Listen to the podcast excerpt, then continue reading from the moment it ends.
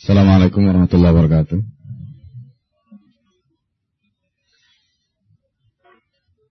Seperti yang kemarin saya janjikan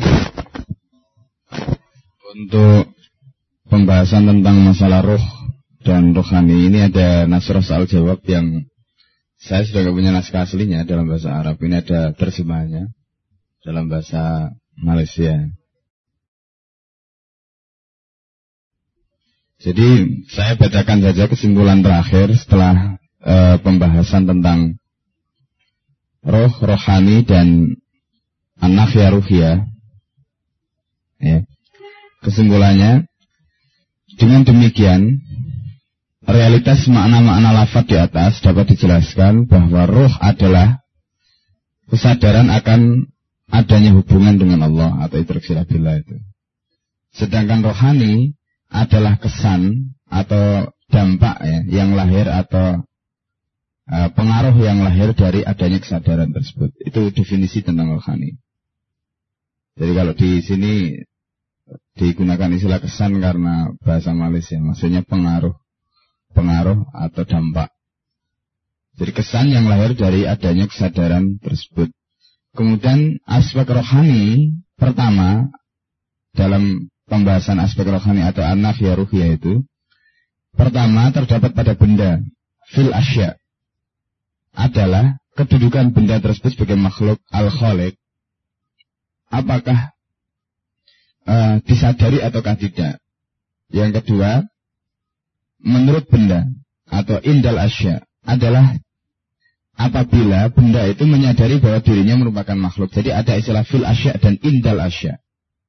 Nah, jadi kalau nafya ruhya indal asya itu kalau uh, asya tadi itu sadar bahwa dia makhluk dan itu ada pada manusia. Tapi kalau fil asya itu ada pada dia dalam konteks dia sebagai makhluk apakah dia sadar atau tidak.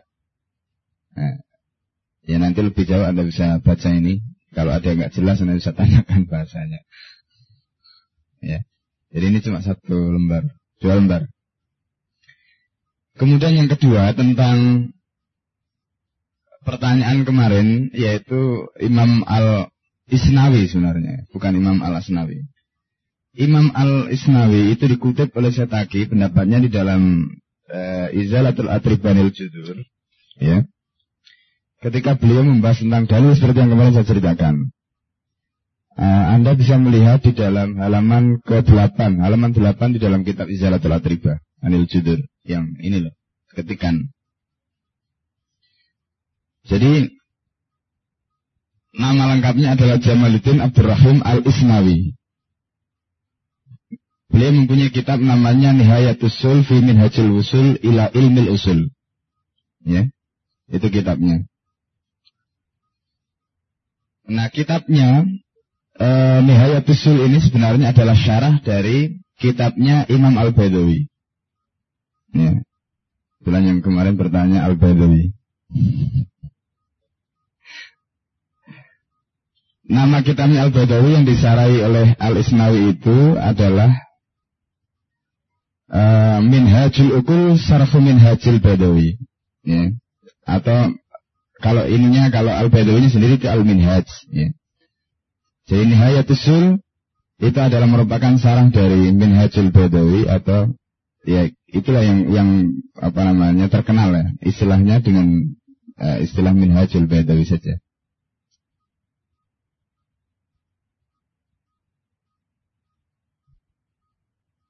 Jadi nama lengkapnya tadi ya Imam Jamaluddin Al-Isnawi. Nah beliau adalah madhab syafi'i. Saya kemarin sebut madhab uh, Hanafi salah ya, itu ralat. Yang benar madhabnya syafi'i. Baik itu apa namanya sekedar tambahan dari ralat yang kemarin uh, saya jelaskan ya untuk memper uh, tegas atau mentasih apa yang kemarin sudah sampaikan.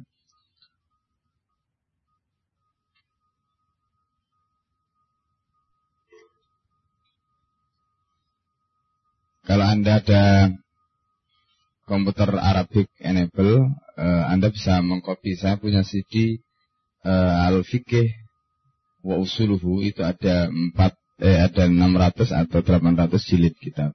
di dalamnya. Termasuk ada pembahasan soal fikih dan usul. Ya. Nah itu banyak nanti Anda akan apa namanya temukan. Kalau ya paling tidak kita kenal lah kitab-kitabnya. Ya. Paling tidak kita kenal. Kemudian kalau uh, kita ingin membuka uh, di situ itu juga insya Allah bisa kita uh, dapatkan banyak. Baik ya kita teruskan. Uh, Kemarin kita sudah sampai kepada pembahasan tentang ilat. Ya. Pembahasan tentang ilat, hikmah, kemudian eh, pertanyaan terakhir kemarin sudah disinggung tentang fungsi ilat ya, dari Ustaz Malik kemarin.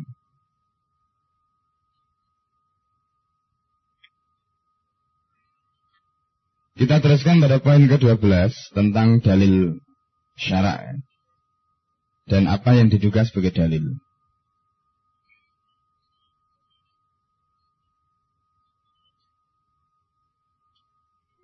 Mungkin kalau poin ini ada pertanyaan silakan. Kalau tidak ada kita teruskan. Ya.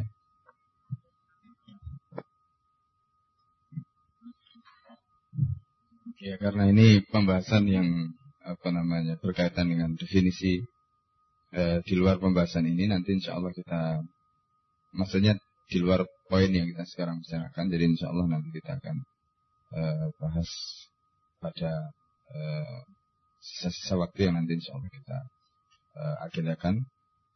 Eh, baik mungkin dari pembahasan tentang dalil silakan silakan Ustaz E, pertama pertanyaan yang berkaitan dengan masalah dalil yaitu tentang e, Al-Quran yang atau mushaf yang ahad. Ya. Jadi mushaf yang ahad. Apakah e, tidak berarti karena usulnya kan berbeda. Apakah itu tidak bisa dijadikan sebagai bukti bahwa itu memang Quran gitu, meskipun itu ahad karena usulnya berbeda. Nah ini Pertanyaan pertama yang kedua tentang ijma. Dikatakan di dalam uh, usul fikih atau saksi yang ketiga dan buku-buku kita, ijma sahabat itu adalah uh, yang kasyifu, ya, anid dalil. Nah, oke, okay, yang pertama, silakan ditanggapi yang berkaitan dengan uh, apa namanya usul tadi. Apakah itu tidak bisa dengan adanya uh, usul bahasa itu kemudian bisa dikatakan bahwa itu memang Quran gitu. Terlepas apakah itu ahad atau tidak. Karena perbedaan tadi. Silakan. Mungkin ada uh, pandangan.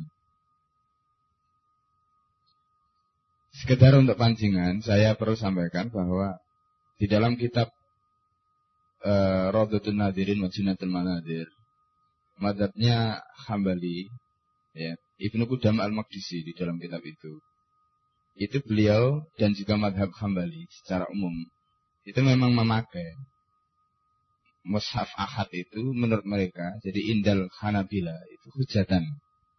Ya, jadi menurut mereka itu dalil. Ya. Nah, tetapi pendapat ini dilemahkan oleh Syafi'i. Jadi pendapat Imam Syafi'i seperti yang dinukil persis oleh Setaki dan al di dalam saksiyah yang ketiga ketika bicara tentang Alkitab itu menyatakan alasannya kalau kenapa harus mutawatir. Ya, kenapa harus mutawatir itu karena Rasulullah diutus untuk menyampaikan risalah itu kepada semua orang atau orang banyak bukan hanya orang tertentu. Nah alasan itu yang dikutip oleh Setaki setelah saya teliti di dalam kitab Al-Ihkam, itu adalah uh, pendapat yang dikutip oleh Al-Amidi dari Imam Syafi'i. Jadi itu adalah kaulnya Imam Syafi'i. Nah, itu alasan mengapa harus mutawatir. Kemudian ahad kenapa harus ditolak. Itu musafnya tadi. Nah, ini sekedar apa namanya uh, pancingan tadi bahwa ada pendapat yang memang membolehkan seperti pendapatnya Madhab Ahmad bin Hambal. Nah, meskipun kalau dilihat dari segi alasan Imam Syafi'i dan itu yang kita tarji itulah yang kuat. Ya, pendapat itu yang uh, paling kuat di samping karena uh, ahad itu sendiri kalau kita baca di dalam kitab Al-Itqan itu memang banyak ikhtilaf. Ya. Tentang uh, mushaf yang diriwayatkan secara ahad itu banyak ikhtilaf. Dan itu yang banyak dipakai argumentasi oleh kalangan Islam liberal untuk menunjukkan bahwa Al-Quran itu tidak otentik. Jadi mereka banyak mengutip pendapat-pendapat atau uh, hadis-hadis ahad yang baik itu katakanlah Aisyah maupun yang lain seperti yang dikutip oleh Asyidi di dalam Al-Quran. Nah, jadi ini membuktikan bahwa mushaf yang ahad atau riwayat-riwayat ahad tentang Al-Quran itu memang sulit dari segi wurudnya itu untuk bisa diterima. Ya. Dari segi wurud untuk bisa diterima atau dari segi subutnya itu untuk bisa diterima bahwa itu adalah hujah karena ya jadi masih ada uh, persoalan yang debatable. Padahal dalil terus koti. Ya, dalil koti karena ini masalah usul. Itu. Itu salah satu alasan yang uh, bisa kita berikan. Nah, adapun kemudian uh, pembuktian uslub apakah uslub ini apa namanya bisa dijadikan sebagai satu pijakan. Nah itu sisi lain ya, sisi lain yang uh, perlu kita pahami bahwa Al-Quran memang mempunyai usul yang berbeda. Tetapi kita perlu ingat bahwa dulu pada zaman sahabat mereka itu boleh dikatakan sebagai ahlul fasahah, orang yang sangat fasih dari segi bahasa. Sehingga bahasa mereka juga sangat tinggi. Kemudian lebih penting lagi dari itu adalah bahwa Quran itu kita terima bukan semata-mata karena usul bahasanya itu. Meskipun itu terletak, meskipun itu menjadi salah satu uh, ketentuan tentang ijaz. Di mana ijaz itu bisa kita dapatkan dari segi itu. Tetapi yang jelas ketika kita menerima Al-Quran bahwa ini adalah Al-Quran yang harus kita yakini itu karena nakola ilaina naklan mutawatiron tadi itu. Ya. Dan bukan ruya ilaina. Ya. Artinya bahwa Quran itu memang disampaikan kepada kita secara nukil apa adanya tidak ditambah tidak dikurangi lafdon wa maknan seperti itu. Dan itu disampaikan mutawatiron dengan bentuk mutawatir. Sehingga e, kemudian kadangkala kalau misalnya kita bicara soal usul mungkin ada yang bisa membuat ya katakanlah uh, uslub yang mirip. Ya, misalnya dengan ketinggian bahasa mereka, uslub yang mirip. Tetapi itu tidak bisa kemudian serta-merta kita katakan bahwa itu adalah uh, mengandung ijaz misalnya. Bahasa yang dibuat oleh orang tadi. Ya. Atau misalnya itu bisa melemahkan orang lain untuk ini. Itu pertimbangan-pertimbangan seperti tadi, ya dengan pertimbangan uslub dan sebagainya. Karena melihat orang Arab pada waktu itu kemampuannya sangat tinggi dalam masalah uh, bahasa tadi itu sulit untuk kita jadikan sebagai uh, pijakan. Yang jelas salah satu bukti otentisitas Al-Qur'an itu adalah terletak dari segi aspek nukilnya itu. Di mana Al-Qur'an itu dinukil laf dan maknan seperti itu tidak ditambah tidak dikurangi dengan bahasa dan gaya yang seperti itu. Kalaulah misalnya katakanlah sebagai contoh uslub tikror sebagai contoh itu sering kali kalau misalnya pijakannya karena usul, usul bahasa. Orientalis itu sering mengkritik Quran itu justru dari segi usul bahasa. Misalnya, kenapa di dalam Al-Quran itu banyak usul tikror, pengulangan dari ayat. Apakah ini tidak apa namanya membosankan seperti yang sering diungkit ya atau sering dikutip oleh Dr. Alil Hasan misalnya di dalam pembahasan-pembahasan beliau tentang ulumul Quran. Ya meskipun kemudian dijelaskan usul tikrar di balik Al-Quran itu apa maksudnya. Tetapi orang kan kemudian bisa menilai. Gitu. Nah jadi kalaulah pertimbangan otentisitas itu dikembalikan pada usul, ya, dikembalikan pada usul itu memang mempunyai usul yang spesifik yang unik. Nah ada hal-hal yang tadi itu kemudian menurut anggapan sebagian orang dinilai sebagai titik-titik kelemahan ya, dari situ. Meskipun tentu ini tidak bisa kita terima dari segi bahwa mereka tidak tahu apa yang dimaksud dalam Al-Quran dengan tikror dan sebagainya tadi. Termasuk pemilihan kata dan sebagainya. Nah karena itu para ulama uh, ulumul Quran mereka ketika bicara tentang Alkitab, otentisitas kitab baik dia adalah wahyu ataukah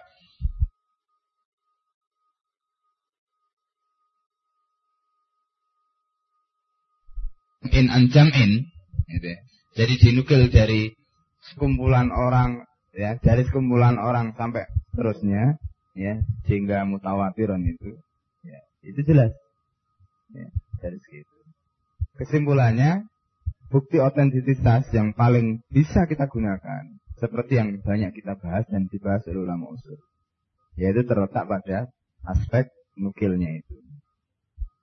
Jadi itu barangkali yang eh, apa namanya saya bisa gambarkan dalam kasus tadi, termasuk eh, beberapa contoh perbedaan pendapat di kalangan ulama. Saya akan mungkin ada apa namanya tanggapan atau masukan yang lain, ya, sebagai sharing dari eh, pendekatan tadi. Ya, apakah tidak mungkin usul itu bisa usul bulughah itu bisa digunakan untuk membuktikan otentisitasnya dan otentik dan tidaknya. Ya. Silakan.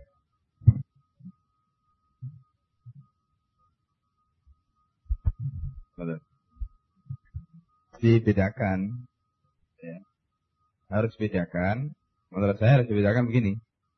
Jadi kalau kita bicara tentang iman terhadap Al-Quran dengan akli, dilihat dari segi pembuktian bahwa ijaz Al-Quran itu mempunyai ijaz dari usul.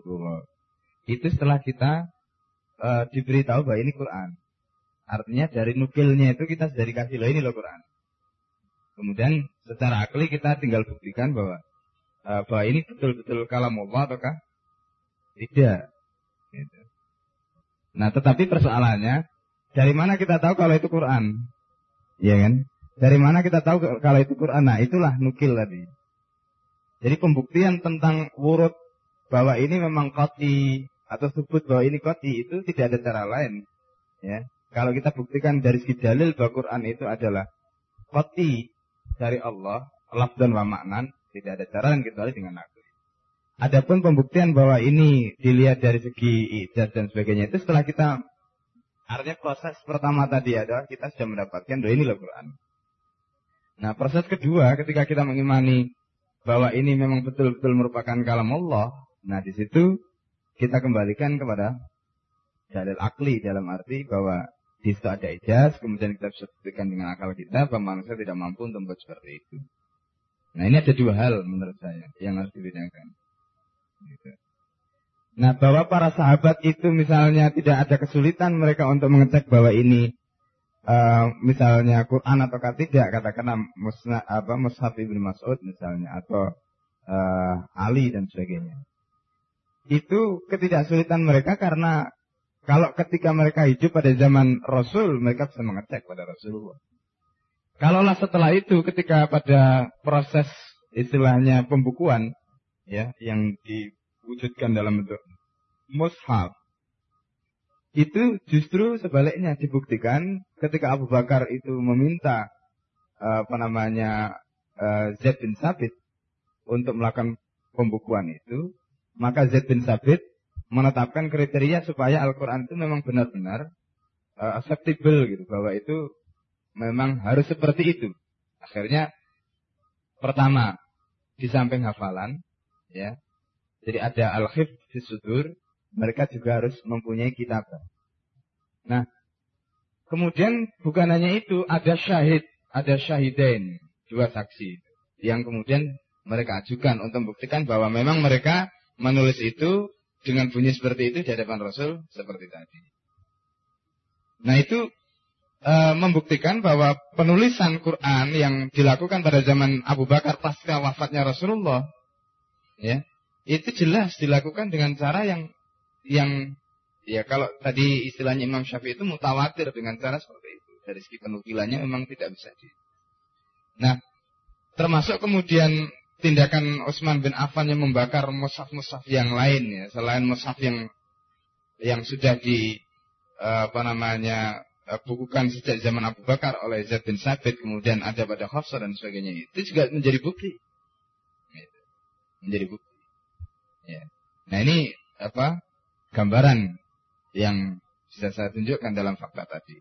Nah persoalan yang mungkin masih mengganjal tadi itu, ya sekali lagi balik lagi pada usul karena ini berkaitan masalah ijaz. Ya, masalah ijaz. Apakah bisa dengan faktor kemujizatan atau uslub yang memang sangat unik itu, ya, uh, katakanlah Al-Quran yang mushaf ahad itu kemudian dibuktikan tanpa melalui proses yang yang pertama tadi bahwa apakah nakalnya itu mutawatir atau tidak tapi yang jelas murni dengan usul gitu. nah ini yang tadi menjadi pertanyaan ya. silakan ya, tidak ada satu surat nah, jadi cuma satu ayat Ya, mungkin sekedar gambaran. Ya, kalau kita mengikuti penelitian mana Khalil Qattan atau seperti yang ditulis oleh uh, Ibnu Nadim di dalam kitab Al-Fihris, itu memang di sana diceritakan ya, diceritakan tentang misalnya mushaf uh, Ubay bin Ka'ab misalnya, Mus, uh, mushaf uh, misalnya Ali misalnya, itu seperti apa. Jadi urut-urutan suratnya, Memang hizib di sini membedakan. Ya, ketika kita bicara tentang urut-urutan surat, ya, apakah ini di sini di situ, itu kan di dalam pembahasan itu disebut istihadi, ya kan istihadi. Nah, yang sebenarnya tahu kifi itu di mana? Yang sebenarnya tahu kifi itu dalam konteks tahu kifinya itu kan di dalam isinya itu. Tetapi kita juga melihat keterangan Aisyah dalam Al-Itqan itu ada uh, keterangan Aisyah yang mengatakan dulu pada zaman Nabi surat ini itu isinya sekian kok sekarang pada zaman setelah di apa bukukan itu kok tinggal cuma sekian misalnya. Itu juga menunjukkan bahwa di sini ada perbedaan interpretasi atau mungkin perbedaan uh, apakah itu mafhum atau apa atau mushaf yang dimiliki oleh Aisyah dengan yang ada tadi. Jadi kalau dikatakan itu satu surat ya, kalau menurut riwayat Aisyah tadi itu ada beberapa malah ayat yang hilang dalam satu surat misalnya. Kemudian urut-urutannya juga berbeda. Nah, ini yang e, menjadi persoalan tadi. Ketika kita standarnya tidak pada sisi nakal, nukil, ya, tetapi pada sisi ijaz, nah di situ mungkin jadi masalah tadi. Karena terbukti bahwa musaf-musaf itu memang beragam.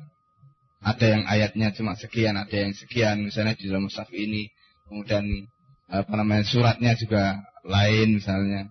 Ya. Seperti penamaan surat itu kan juga begitu. Ya, penamaan surat kan juga begitu. Nah ini sekedar uh, apa namanya gambaran ya. Jadi kalau tadi Ustaz Latif bilang ah itu nggak mungkin lah karena apa satu surat. Ya misalnya seperti kasus yang sering kali dibagai alasan oleh ulama yang mengatakan bahwa nasih mansuh itu kan antara lain bisa terjadi pada uh, lafadznya tapi hukumnya kan masih tetap seperti kasus uh, Asyikhu wa itu misalnya. Nah, riwayat Asyikhu wa itu kan ahad misalnya. Itu sering kali diungkit oleh ulama usul. Ya, bahwa itu adalah riwayat ahad dan itu tidak bisa dijadikan sebagai argumen untuk membuktikan bahwa uh, di dalam nasih mansuh Al-Quran itu terjadi nasah laf, apa namanya lafadznya tetapi maknanya tetap. Itu juga pakai ayat yang satu.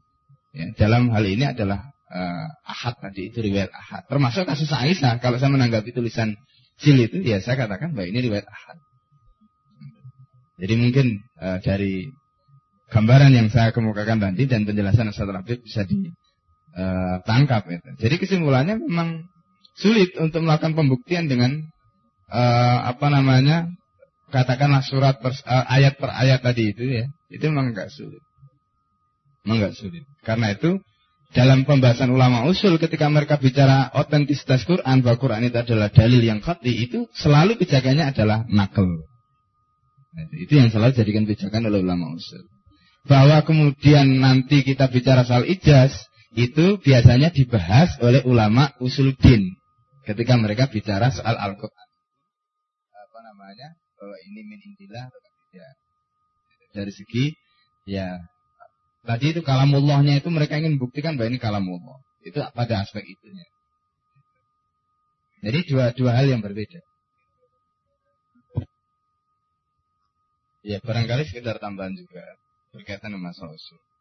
Kalau kita bicara dalam konteks itu ada pembahasan yang biasa dibahas oleh ulama ulumul Quran itu dalam konteks e, kiroat ya. masalah bacaan. Nah itu yang yang di antara musaf-musaf tadi banyak banyak apa namanya perbedaan. Nah, di sini saya merujuk kepada penjelasan uh, Ustadz Alil Hasan di dalam Al-Manar itu. Dan di dalam tulisan yang lain beliau mempunyai satu kitab kecil gitu. Uh, judulnya itu kalau tidak salah Al-Qiraat Indal Mufassirin. Nah, di situ itu beliau mengkritisi pendapat orientalis termasuk di antaranya misalnya uh, otentisitas Quran itu dilihat dari segi perbedaan bacaan tadi. Ya. Jadi bacaan-bacaan itu dengan perbedaan bacaan itu itu dijadikan sebagai alasan oleh orang talis justru sebaliknya. Al-Quran itu nggak otentik karena bacaannya lihat ini menurut imam ini begini begini dan begitu. Nah kemudian di kalangan para ahlul qurra sendiri itu contoh misalnya saya sebutkan jamak syari. Jamak syari itu menetapkan misalnya rukun kiroah itu termasuk di antaranya adalah harus sesuai dengan kaidah bahasa misalnya. Tetapi ini kemudian dibantah. Karena jika itu yang dipakai itu nanti banyak banyak yang tulisan-tulisan nggak sesuai. Contohnya kayak gitu. Dan itu ada perbedaan antara satu mushaf yang dengan satu mushaf dengan mushaf yang lain itu juga berbeda. Ada ada perbedaan. Nah, kemudian yang diterima bagaimana? Yang diterima, kiroah mana yang diterima dengan perbedaan. Kalau tak ada perbedaan itu, apakah semuanya bisa diterima?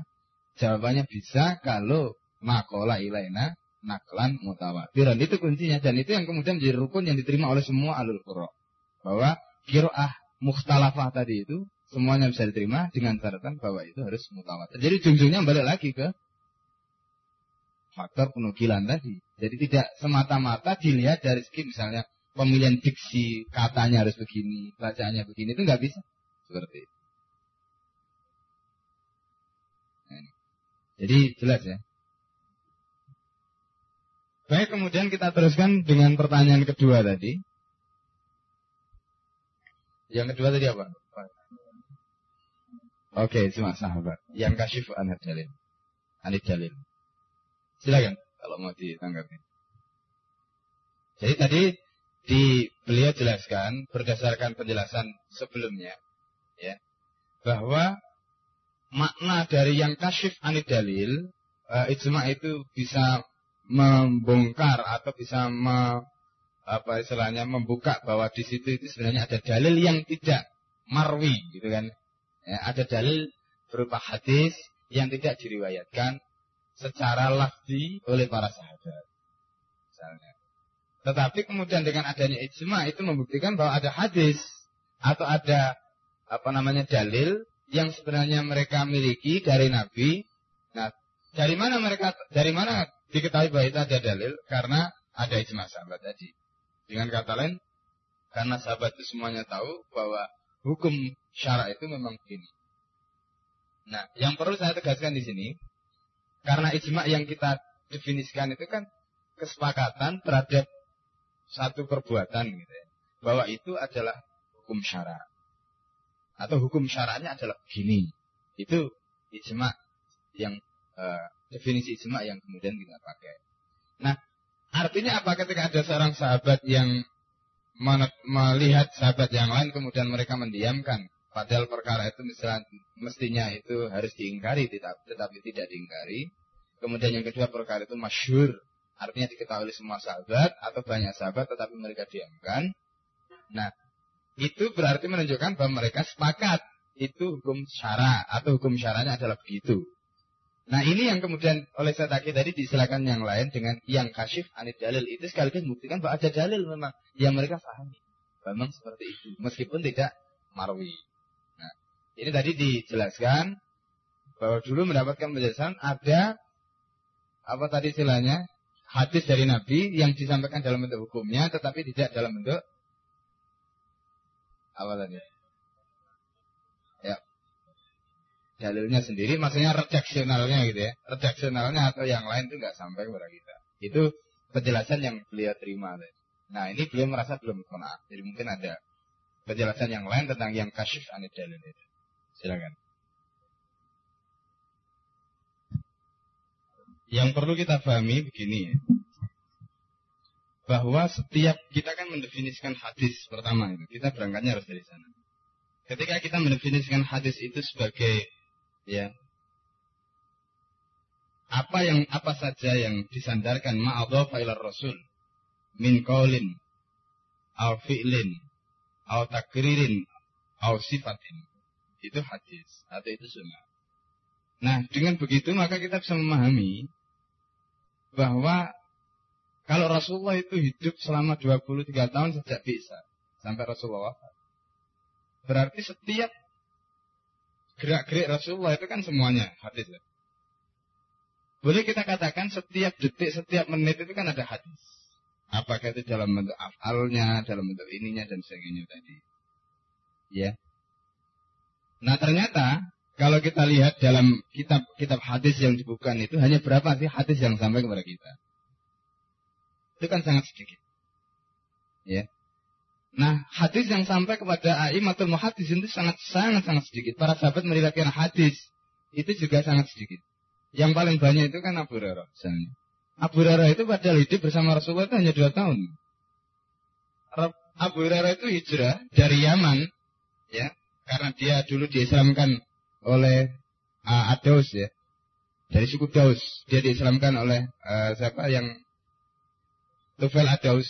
Jadi dia dibawa masuk ke Madinah itu seingat saya pada tahun ke-8 kalau nggak salah. Ya. Jadi dia hanya ketemu Rasulullah itu singkat sekali. Ya, kalau kalau dua atau empat itulah kurang lebih. Nah, di dalam riwayat Bukhari, Abu Hurairah itu dikatakan mempunyai e, empat karung hadis yang diriwayatkan dari Nabi selama waktu itu. Ya. Kemudian yang disampaikan pada kita itu hanya dua karung, kata Hurairah. Yang dua karung masih saya simpan.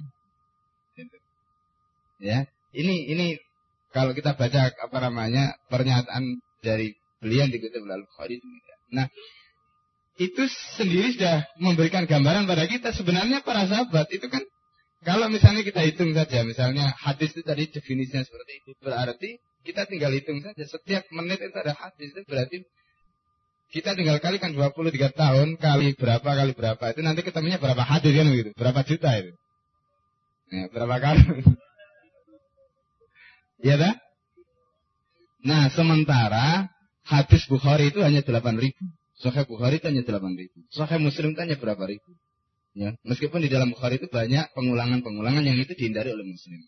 Kemudian mungkin yang besar itu adalah uh, As-Safihain. Jadi apa Al-Mustadrak Al-Safihain tulisannya uh, siapa? Al-Hakim. Kalau kita lihat hadis-hadis sahih itu yang ada itu, jadi selain misalnya Bukhari, ya, Muslim, ada Al-Mustadrak, ada Sahih Ibn Hibban, ada Sahih Ibn Khuzaimah, misalnya. Itu hanya berapa? Hadis yang bisa kita temukan di situ. Kemudian, eh, katakanlah ditambah dengan sunan-sunan atau musnad-musnad. Itu kalau saya kalkulasi katakan ya, dibanding dengan uh, hitungan Rasulullah yang tadi itu, hitungan mulai dari satu menit setiap menit adalah hadis. Itu saya pikir yang sampai kepada kita itu nggak ada sekian persennya. Nah ketika sahabat itu tahu semua kan sahabat itu selalu menyertai Rasul di rumah Rasulullah bersama sahabat istrinya. Ya di pasar ada sahabat, di mana-mana ada sahabat yang selalu mengerti bagaimana ikhwal Rasulullah SAW. Cuma yang sampai kepada kita itu kan sedikit yang marwi tadi. Nah pada saat itu ketika para sahabat itu mempunyai hadis yang itu sudah menjadi salikoh pada diri mereka. Kemudian ketika mereka melihat ada satu kasus yang logikanya terus diingkari. Dan kasus itu masyhur, kemudian mereka sepakati karena mereka sudah menjadi salikoh. Hadis yang mereka terima dari Rasulullah tadi tidak mereka ucapkan, maka itu adalah gambaran yang dimaksud oleh yang kasyif anidalil tadi. Jadi gambarannya begitu. Jadi kalau kita memahami hadis seperti tadi, ya, jadi kalau kita memahami hadis seperti itu, kemudian para sahabat itu boleh dikatakan hidupnya sel seluruhnya itu mereka tahu ya, melihat bagaimana per menit itu mereka ada hadis yang mereka riwayatkan. Sedangkan yang sampai kepada kita itu yang sedikit. Nah ketika mereka ijma atau melakukan ijma terhadap satu persoalan yang hadisnya tidak kita tidak disampaikan oleh mereka kepada kita, itu lah yang dimaksud oleh saya tadi itu yang kasyif anid dalil itu sekaligus memberikan bukti bahwa memang ada dalil. Cuma dalil itu tidak marwi yang, yang tidak sampaikan secara lafzon kepada kita.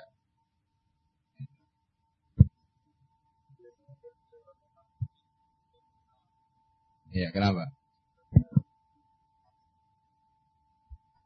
Lain silakan. Ya, ya paling enggak ada second opinion. Ya, silakan. Silakan yang lain. Jadi Ustaz Ratib intinya menggambarkan seperti itu. Meskipun yang dijelaskan tadi lebih dekat kepada hadis uh, yang diriwayatkan bil makna. Ya, dan itu bukan ijma sahabat. Ya. Karena begini, kalau kita bicara tentang ijma sahabat, itu berarti sahabat mengijmai satu hukum bahwa hukum itu adalah hukum syarat. Tetapi uh, tidak ada istilahnya dalil yang um, marwi ya secara lafdun tadi itu. Nah, yang perlu kita berikan catatan di sini, ketika sahabat itu mengijmai sesuatu itu sebagai hukum syarat, itu ada syaratnya juga. Mestinya bahwa itu adalah uh, apa istilahnya mukhalif ya atau uh, wajib diingkari. Tetapi ternyata sahabat melakukan itu dan mereka sepakat. Jadi kalau misalnya ada hadis yang seperti tadi disebutkan ya maka kalau seperti itu faktanya maka sahabat tidak mengingkari karena mereka sudah secara lafzan itu mendapatkan rasul seperti itu ya. Itu nggak perlu diingkari dan itu tidak layak masuk kriteria ijma. Kalau kemudian contoh yang lain misalnya saya sebutkan syarat yang kedua itu kan harus uh, masyhur. Sesuatu itu memang layak untuk diingkari tetapi yang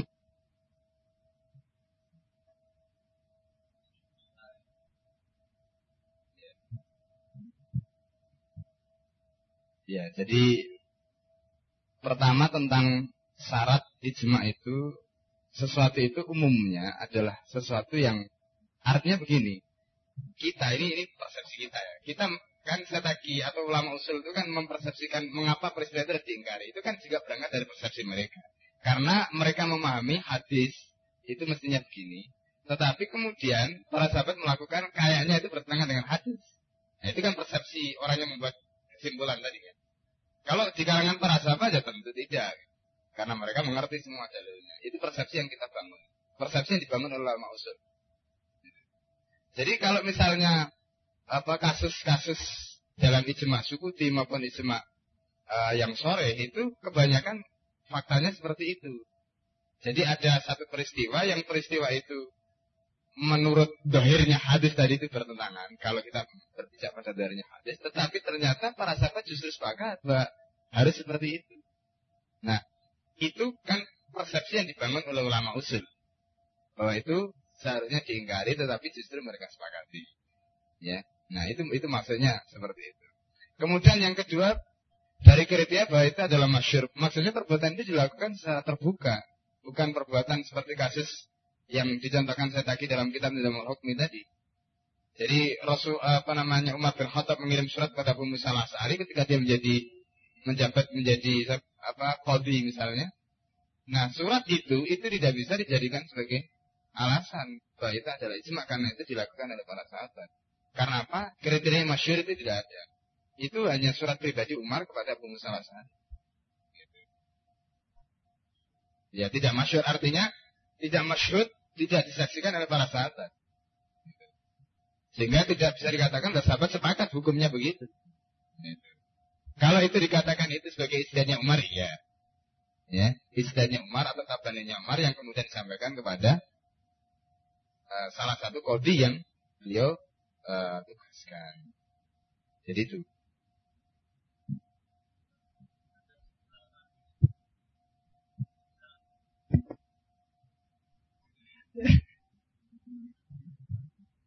Jadi ini ada pertanyaan menarik ya. Jadi sampai mana batasan ijma itu? Uh, mungkin sekedar apa namanya pengantar. Di dalam hadis Rasulullah SAW itu disebut. Jadi bahwa Rasulullah mengatakan intinya ya, bahwa generasi pada zaman Rasulullah itu nanti semuanya akan wafat dalam waktu 100 tahun. Dan betul, generasi sahabat itu tidak ada yang hidup setelah 100 tahun. Ini gambaran. Jadi sampai seberapa usia para sahabat. Ya mulai dari yang kibar sahabat sampai sigar sahabat itu tidak ada yang hidup setelah 100 tahun. Nah, jadi kalau saya tadi mengatakan bahwa misalnya contoh ini saya tunjukkan kasus lain misalnya bahwa ilmu kalam itu terjadi setelah zaman sahabat itu juga faktanya betul seperti itu karena memang tidak ada sahabat yang hidup setelah 100 tahun. Setelah. Nah, ini penafsiran yang pas berkaitan dengan hadis Nabi dan juga fakta sejarah tentang kehidupan para sahabat. Nah, coba pertanyaan tadi, apakah dimungkinkan ijma sahabat itu sangat berlangsung dalam waktu 100 tahun tadi misalnya? Ataukah hanya tahun misalnya zamannya sahabat ketika masih kumpul di Madinah pada zamannya Umar? Karena terbukti bahwa setelah zaman Umar itu kan sahabat banyak yang sudah keluar dari Madinah. Dan mereka juga melihat kasus yang berbeda-beda.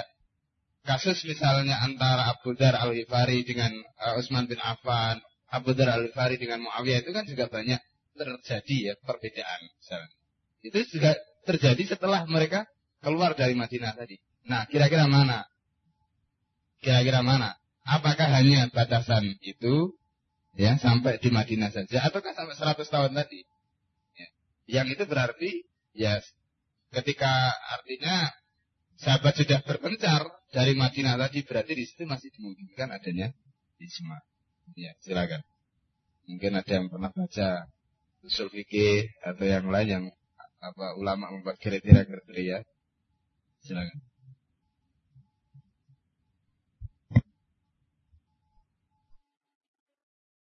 Apa namanya? Penjelasan. Jadi misalnya salah satu kriteria ijma itu harus uh, dia berada dalam satu tempat. Nah kalau itu yang juga menjadi pijakan sehingga terjadi ijma, ya maksudnya bahwa ijma itu di artinya ittifaqul mustahidin minas sahabat, katakan begitu ya. Ya ala annahu hukmah hukmun syar'i misalnya. Nah, itu berarti kalau katakanlah fi mahallin ya di satu tempat itu menjadi satu kriteria di mana ijma itu kemudian bisa dilakukan, maka yang paling mungkin berarti ijma itu bisa dilakukan oleh para sahabat sampai pada zaman Sayyidina Umar. Karena para sahabat yang betul-betul fi mahalin, ya, artinya di satu tempat kemudian mereka sepakat karena melihat satu kasus yang sama. Ya. Di mana fakta ijma itu memang terjadi kebanyakan seperti itu. Ya. Itu memang yang paling mungkin adalah sampai pada zaman Sayyidina Umar. Meskipun tidak menutup kemungkinan karena begini, pada zaman Utsman bin Affan, kalau kita lihat, uh, Satakiuddin Anabani di dalam kitab Ahkam Musola itu juga memakai dalil tentang adan dua itu pada zaman ijma sahabat pada zaman Utsman bin Affan. Ya. Meskipun pada zaman Utsman bin Affan itu sahabat sudah tidak ada di situ. Nah, apakah fi mahalin tadi itu harus semua sahabat ataukah beberapa sahabat? Nah, itu yang juga jadi persoalan. Tapi yang jelas syarat fi mahalin itu mungkin karena memang itu menjadi konsekuensi dari sebuah ijma. Ya, cuma berapa yang layak disebut sebagai ijma dan tidak itu juga menjadi persoalan lagi menurut saya. Nah karena itu ya ini perlu penelitian lebih lanjut. Ya, perlu penelitian atau kajian lebih lanjut tentang uh, gambaran itu. Ya.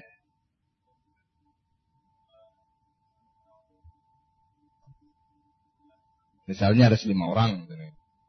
Ya mutawatir kan yang kita adopsi kan lima orang. Gitu.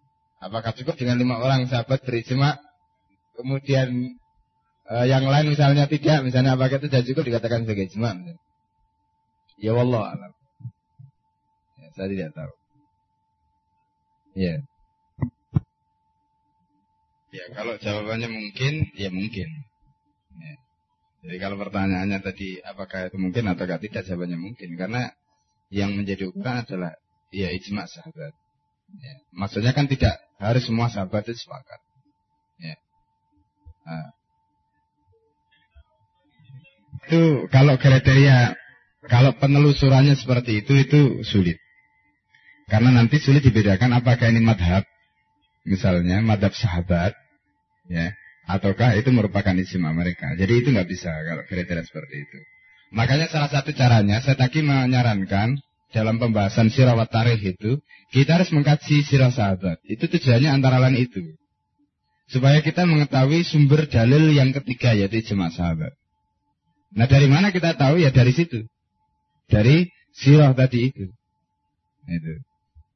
Nah dengan kita mengkaji sirah itu kita akan mengetahui jadi memang sumber untuk mengetahui jemaah sahabat itu antara lain adalah sirah tadi. Ya. Nah, ini ini uh, kesimpulan yang bisa kita berikan. Nah sementara kan sirah sahabat itu kan juga banyak di dalam hadis-hadis sahih. Kalau kita lihat di dalam Bukhari itu kan tidak hanya hadis marfu saja, hadis maukuf. Ya, itu kan juga banyak di dalam hadis Bukhari. Sohe, sohe. Ya, karena kalau kita bicara soal sohe di sini itu kan bukan persoalan marfu dan negara marfu. Maukuf pun bisa jadi sohe. Ya, jadi menyangkut para sahabat itu banyak kita temukan dalam Sahih Bukhari atau Muslim atau yang lain-lain. Jadi itu yang harus kita kaji. Kalau memang itu ada, ya dari segi sumber-sumber yang bisa diterima tadi itu membuktikan memang ada kesepakatan di kalangan mereka. Apakah mungkin di mana di mana di satu tempat tertentu? Ya bisa. Tapi bukan dengan menelusuri melalui pendapat misalnya dari Asyaibani atau Abu Yusuf dari siapa-siapa.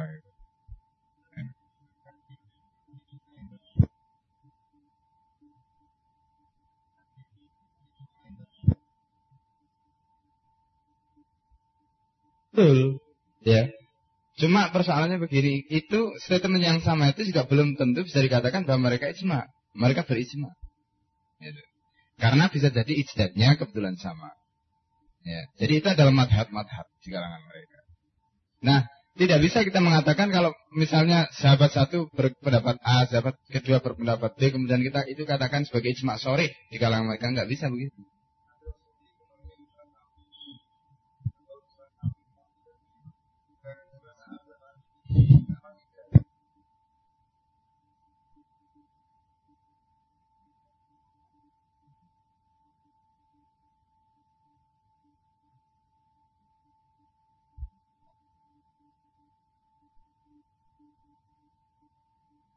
Di yang dimaksud Ustaz Rajawari tadi itu ini. Jadi kalau misalnya dari keterangan uh, fuka-fuka itu kemudian disimpulkan, misalnya Imam Ali mengatakan begini. Kata Imam Ali ini juga diungkap oleh misalnya siapa yang lain. Terus itu banyak sahabat mengatakan begitu. Nah ini kemudian disimpulkan ini adalah ijma. Nah itu tidak bisa, tetap tidak bisa. Nah karena apa? Karena bisa jadi mereka taklid pada Ali. Itu bisa jadi terjadi seperti itu. Sehingga pendapatnya bisa sama. Bukan karena itu adalah ijma mereka. Dan para sahabat itu di antara mereka saling taklid itu juga biasa. Nah karena itu yang menjadi kriteria atau menjadi apa namanya ketentuan bagaimana cara kita mengetahui itu bukan dengan cara seperti tadi. Ya. Kecuali ya jika misalnya ada fukuha tadi yang mengatakan ini ijma sahabat ya karena begini, begini, begini. Mereka sebutkan peristiwanya itu. Nah, di situ lain. Kalau seperti itu yang mereka sebutkan, nah, itu. Itu salah satu apa namanya bentuk periwayatan yang disampaikan oleh fuqaha tadi itu bisa kita pakai. Sebagaimana mereka meriwayatkan sebuah hadis. Gitu. Jadi bukan dengan cara melakukan studi komparasi tadi. Nah, itu tidak bisa. Ya, silakan. Pertanyaan berikutnya. Jadi tentang ijma selesai ya. Anggap selesai. Oke. Sekarang tentang bedanya masodir dengan dalil. Ya, silakan. Apa bedanya istilah masodir dan istilah dalil?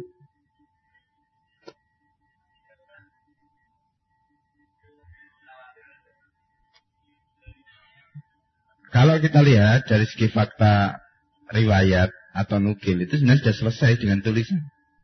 Ya kita mengadopsi bahwa yang namanya riwayat itu setelah berhenti setelah ditulis. Itu sudah tidak ada riwayat lagi. Nah, kalau kita kembalikan pada Al-Quran, Al-Quran itu begitu disampaikan oleh Rasul itu sudah ditadwin pada saat itu juga karena itu kita katakan bahwa tadwin Al-Quran itu pada zaman Rasul. Gitu. Jadi setelah itu sudah nggak ada riwayat sebenarnya. Nah, karena itu kemudian yang disampaikan oleh uh, apa namanya para sahabat kepada kita, ya naklan mutawatiran itu, ya artinya sampai kepada kita itu sudah sebenarnya bisa dibuktikan secara otentik dari pembukuan yang pertama kali. Ya, terjadi pada zaman Rasulullah ketika Rasulullah menyampaikan itu ditulis oleh para sahabat kitabul wahyi itu sudah selesai sampai di situ. Nah, kalau kemudian ada istilah misalnya seperti yang dipakai oleh uh, Zaid bin Sabit tadi bahwa Zaid bin Sabit itu kemudian menetapkan kriteria ini itu dan sebagainya itu lebih karena faktor ikhtiyat sebagaimana yang beliau katakan Kata beliau, saya ini lebih baik diberi tugas untuk mengangkat gunung daripada untuk membukukan Quran. Ya, karena itu kemudian beliau sangat berhati-hati sekali. Ya, sangat berhati-hati sekali. Nah, sebenarnya cara yang beliau tetapkan ini, ya cara yang beliau tetapkan itu belum pernah dilakukan oleh yang lain. Ya. Apakah kemudian Rasulullah juga menuntun harus seperti itu, misalnya harus ini itu dan sebagainya. Tetapi para sahabat, ya, mensepakati cara tadi. Sehingga itu bisa istilahnya dipertanggungjawabkan, acceptable, bisa diterima, ya. Bukan hanya semata-mata klaim bahwa ini merupakan tulisan, ya, tetapi tulisannya itu sendiri kemudian juga ada disampaikan bukan hanya sekedar dari satu orang, tetapi kemudian dibuktikan bahwa tulisan ini memang saya tulis depan Nabi. Akhirnya begitu.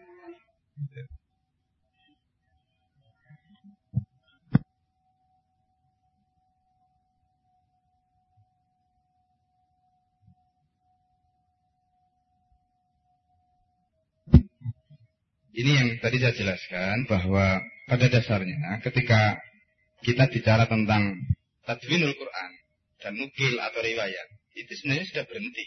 Jadi ketika sudah dibukukan, sudah ditulis dalam bentuk begini, sudah nggak ada riwayat lagi. Gitu. Karena itu sudah mudah wana istilahnya. Ya. Nah, kalau kita bicara soal apa nama naklan mutawatiran itu maksudnya ya disampaikan Rasulullah diterima oleh para sahabat kemudian pada saat itu karena pada zaman Rasulullah Rasulullah juga memerintahkan penulis wahyu maka kita juga menyepakati tadwin Quran itu sudah terjadi pada zaman Rasul dan itu dilakukan di hadapan Rasul gitu.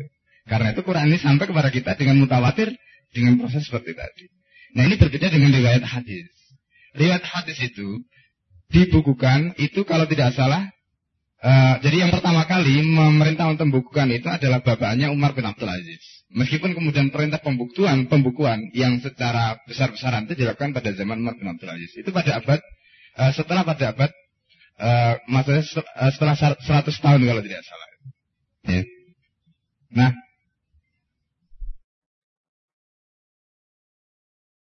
Di sini itu berbeda, makanya kemudian kalangan tertentu itu mencoba untuk mempersoalkan hadis karena dianggap tidak otentik karena tadi pembukuannya itu berbeda dengan Quran. Kalau Quran itu ditulis di depan Rasul, ya, pada saat Rasulullah ada, sahabat juga semuanya di situ menyaksikan, mereka juga melihat ada kutabul wahyi yang jumlahnya tidak beda. Kalau hadis tidak, malah ada hadis yang melarang, misalnya uh, Rasulullah Shallallahu Alaihi Wasallam melarang para sahabat untuk menulis misalnya supaya tidak istilahnya konfis dengan Quran misalnya. Meskipun ini kemudian dibantah ya dalam uh, tarjih kemudian dibantah bahwa itu larangan itu konteksnya apa. Juga misalnya ada satu riwayat kalaulah misalnya benar ya seperti yang dikutip oleh Ajas Al-Khatib Abdullah uh, bin Amr bin As itu sudah mempunyai tulisan hadis. Ini juga sekaligus membuktikan bahwa penolakan Rasul terhadap penulisan hadis pada zaman itu juga tidak berarti larangan misalnya. Nah ini perbedaan-perbedaan yang muncul dalam konteks penulisan Quran dan penulisan hadis itu berbeda. Nah, kalau kita bicara dalam konteks mutawatir dan tidaknya, apakah bisa misalnya dengan kriteria dua tadi itu, itu kemudian dimasukkan bahwa oh kalau begitu penulisan Quran itu tidak mutawatir. Nah, sekali lagi kita kembali Sekali lagi kita kembali istilah mutawatir dan tidak itu kembali kepada masalah periwayatan. Nah sementara yang kita bisa memahami Al-Quran itu sudah ditadwin pada masa Rasul dan dengan begitu ya bukti yang paling otentik adalah tulisan itu. Ya, bukti yang paling otentik adalah tulisan itu. Nah kemudian inilah yang ditahkik oleh Zaid bin Sabit. Benarkah tulisan ini? Benarkah riwayat ini? Ya, itu kemudian apa namanya dilakukan atau ditulis pada zaman Rasul. Nah, apa yang dilakukan oleh Zaid bin Sabit itu adalah untuk melakukan pembuktian. Jadi ini kasusnya adalah kasus pembuktian, bukan kasus riwayat akhirnya. Gitu Nah sehingga hukum pembuktian lah yang berlaku di situ. Kenapa kemudian beliau minta dua saksi itu? Gitu Jelas ya?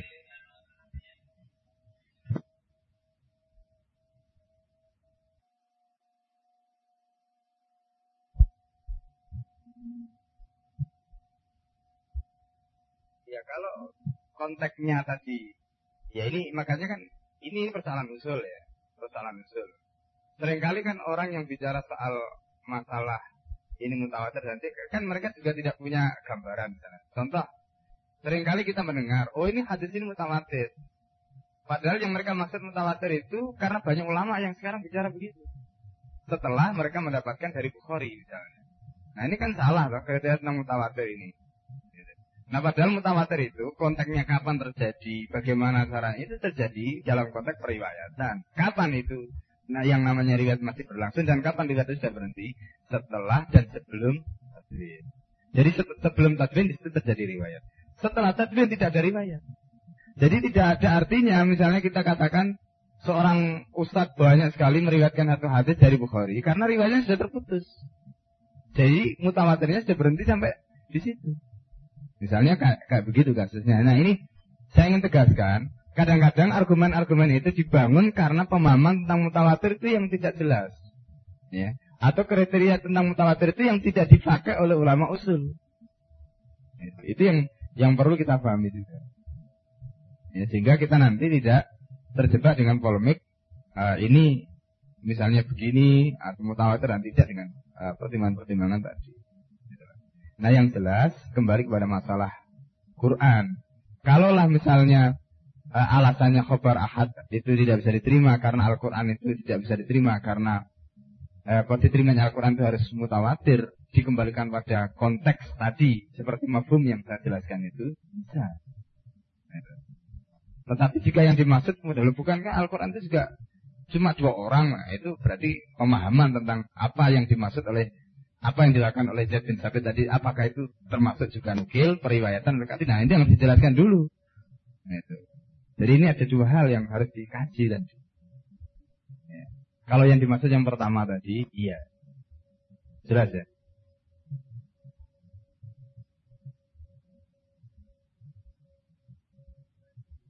Ingat di dalam saksi ketiga, eh saksi yang pertama itu ada penjelasan begini. Misalnya cukup kalau lima orangnya itu seperti Ali, ya itu sudah layak disebut mutawatir. Nah, kalau misalnya orang tidak seperti Ali mungkin tidak cukup dengan lima. Ya. Nah ini yang harus harus dipahami. Jadi itu menyangkut soal tawatuk alal kadib itu masalahnya. Dan itu juga menyangkut soal kredibilitas. Jadi kalau saya tadi mensyaratkan lima itu, lima itu syarat minimal dan itu pun kriterianya seperti tadi. Dan itu tidak berarti bahwa kemudian uh, misalnya asal lima gitu ya. Yang yang penting kan lima apakah orangnya ini uh, adil tidak adil itu nggak penting. Yang penting lima itu karena bisa jadi lima orang itu kalau dia tawatu alal kadib ya dia tidak mutawatir termasuk di antara yang perlu kita pahami juga bahwa di dalam kriteria hadis mutawatir itu kan ada jamun ghafir. Jamun ghafir itu maksudnya adalah kelompok yang datang dari berbagai lapisan. Bukan hanya satu lapis atau bukan hanya satu kelompok. Satu kelompok ya misalnya katakanlah tukang becak saja misalnya ya. Terus meriwayatkan satu hadis itu semuanya dia bisa sepakat. Meskipun ada 100 orang belum tentu mutawatir karena bisa jadi mereka sepakat ya. Ada semacam konspirasi antara tukang becak untuk meriwayatkan satu hadis supaya becaknya laku misalnya gitu. Ya, itu tidak bisa dikatakan begitu maka kemudian ulama hadis membuat kriteria harus jamun ghafir ghafir itu pengertiannya itu ya jadi mereka itu dari berbagai suku atau mereka itu dari berbagai kelompok itu salah satunya. Kemudian mereka datang ke satu tempat bertemu dengan Rasulullah, nggak ada kesepakatan dan ada apa. Kemudian tiba-tiba mereka meriwayatkan satu yang sama. Nah, di situ berlaku. Atau lima orang seperti Imam Ali, ya. Meskipun mereka katakanlah para sahabat itu, boleh kita katakan para sahabat itu kan, ya namanya teman-teman mereka. Tapi kan lima sahabat seperti Ali atau lima sahabat seperti sahabat-sahabat yang lain yang mereka itu mustahil sepakat melakukan dusta. Ya. Makanya kan pemalsuan hadis, pendustaan atas Nabi itu kan nggak terjadi pada zaman sahabat. Ya. ya karena itu kemudian ulama hadis mensepakati bahwa mereka itu udul meskipun kemudian tujuan bahwa sahabat itu mendustakan hadis itu juga dilakukan oleh orang-orang Syiah. Tetapi itu kita tolak. Nah, Syiah itu tidak mau menerima konsep kulus sahabat udul itu mereka nggak mau terima. Nah ini yang berbeda dengan alusuna. Kalau alusuna kan itu kaidahnya bahasa sahabat itu mutul. Sehingga kita memakai morsal sahabi itu bisa kita terima. Karena yang hilang adalah sahabat. Itu. Nah jadi kesimpulannya mutawatir tadi intinya yang prinsip itu yang paling prinsip adalah ada ada mutawatum alal kadib itu. Nah apakah ada mutawatum alal kadib itu bisa dicapai dengan lima orang seperti Ali? Ya berarti bisa. Kalau misalnya ternyata ada mutawatim alal kadib tadi tidak bisa dilame, dicapai dengan lima orang karena mungkin dia tidak dari jamun wafi, berarti harus lebih. Gitu. Nah karena itulah maka kemudian pembuktian terhadap hadis mutawatir antara ulama satu yang lain itu bisa berbeda. Anda bisa lihat di dalam saksi yang pertama, saya tadi sendiri mengatakan demikian. Itu bisa berbeda. Ya karena masing-masing mempunyai kriteria, masing-masing punya ukuran-ukuran. Dan itu boleh, boleh, kenapa tidak? Ya. Jadi tinggal kita memilih yang mana, kita tarjih yang mana, dan itulah menjadi kaidah kita. Ya, jadi begitu. Baik, kemudian uh, yang tadi, ya, uh, tadi ada yang pertanyaan belum terjawab, yang terakhir tadi. Ustaz Bajuri? Ya, tadi pertanyaannya apa sampai lupa. Oh ya, Mas Abdul sampai sama dalil. Baik, kita break dulu. Ya, kita break dulu. Uh. Assalamualaikum warahmatullahi wabarakatuh.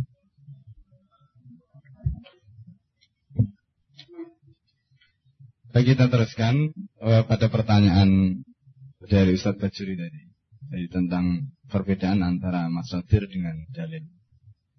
Silakan mungkin ada uh, yang ingin menjelaskan, saya persilahkan.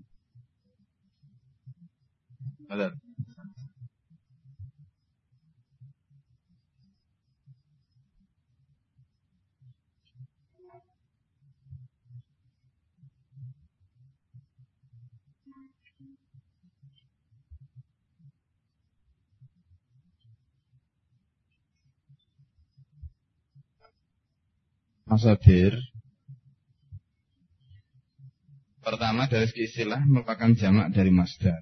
Jadi kalau kita bicara tentang masadirul hukmi atau masadirul tashri atau masadirul syariah, ya, itu maksudnya adalah sumber uh, yang digunakan untuk menggali uh, syariah hukum atau tashri tadi. Nah, dalam istilah uh, ulama usul atau saya kutip saja lah misalnya pendapatnya uh, Ustadz Muhammad Hussein Abdullah misalnya apakah itu dalam firasat maupun dalam al-wadi jadi istilah masadir itu memang khusus ditujukan pada sumber yang memang dari sanalah uh, pemikiran itu dilahirkan. Nah dalam hal ini yang benar-benar menjadi masadir itu adalah Al-Quran dan As-Sunnah. Itu kalau kita bicara soal masadir. Nah kalau dalil itu saya tadi mendefinisikan sebagai al-hujjah. Yahtaju bihi atau biha. Ya. Jadi hujjah yang digunakan untuk berargumen, untuk membuktikan bahwa sesuatu yang dibuktikan itu adalah hukum. Ya, atau uh, kurang lebih begitulah. Ya, nanti bisa dirujuk lagi dalam definisi uh, tentang dalil. Itu dalam saksi yang pertama. Silakan kalau ada bahwa saksi yang pertama nanti bisa dirujuk. Saya nggak hafal persis redaksinya. Nah, dari sini maka kenapa misalnya ijma sahabat, kias itu masuk di dalam kategori dalil syarat? Ya karena definisi tadi. Jadi itu adalah merupakan hujah yang atau argumen yang digunakan untuk membangun ya adanya hukum ya tertentu. Nah, ini berbeda dengan masadir tadi. Jadi kalau kita bicara tentang masadir, bicara tentang sumber, ya hanya dua itu. Tapi kalau kita bicara tentang dalil, berarti kita bicara soal hujah, bicara soal argumen. Nah, apa yang bisa dijadikan hujah atau argumen? Meskipun hujah atau dalil syarak ini, karena ini menyangkut soal usul harus koti, tapi pembahasan itu berkaitan dengan masalah, ya itu adalah bagian dari persoalan usul. Nah, sedangkan bahwa hud, e, dalil tadi itu adalah hujah atau bukti yang digunakan untuk membuktikan bahwa ada hukum ini dan itu di dalam hujah tadi, ya itulah hujah. Ya. Jadi karena itu uh, konteks dalil dan masodir itu berbeda dari segi perspektif yang satu itu merupakan argumen atau hujah yang digunakan untuk membuktikan ada dan tidak adanya hukum. Nah yang satu adalah uh, merupakan pembahasan uh, dilihat dari segi bahwa dari sanalah pemikiran atau pandangan tadi itu dilakukan dan itu hanya ada dua biasanya itu Al-Quran dan Sunnah. Nah, saya belum menemukan penjelasan yang lebih jauh ya tentang misalnya uh, maksudnya terus begini begitu. Ya. Tapi yang jelas memang dua itu Al-Quran dan Sunnah. Sedangkan dalil yang ya memang benar-benar disepakati atau mutafak alih jumhur itu ya empat tadi yang memang layak disebut sebagai dalil. Kalau di dalam kitab Izalatul Atriba ini eh, Anda juga nanti bisa melihat di sana. Jadi ada perbedaan apakah ini dalil atau hanya sekedar amarah atau apa. Yang mana yang eh, bisa disebut sebagai dalil ataukah mana yang tidak. Itu di sini lebih rinci dibahas dan ini memang merupakan pembahasan usul. Nah lebih jauh saya ya sarankan kembali lagi Anda untuk melihat kitab-kitab usul. Ya, sudah banyak buku usul yang diterjemahkan atau yang ditulis dan itu insya Allah membantu kita. Mungkin ada tambahan tentang tadi, silakan.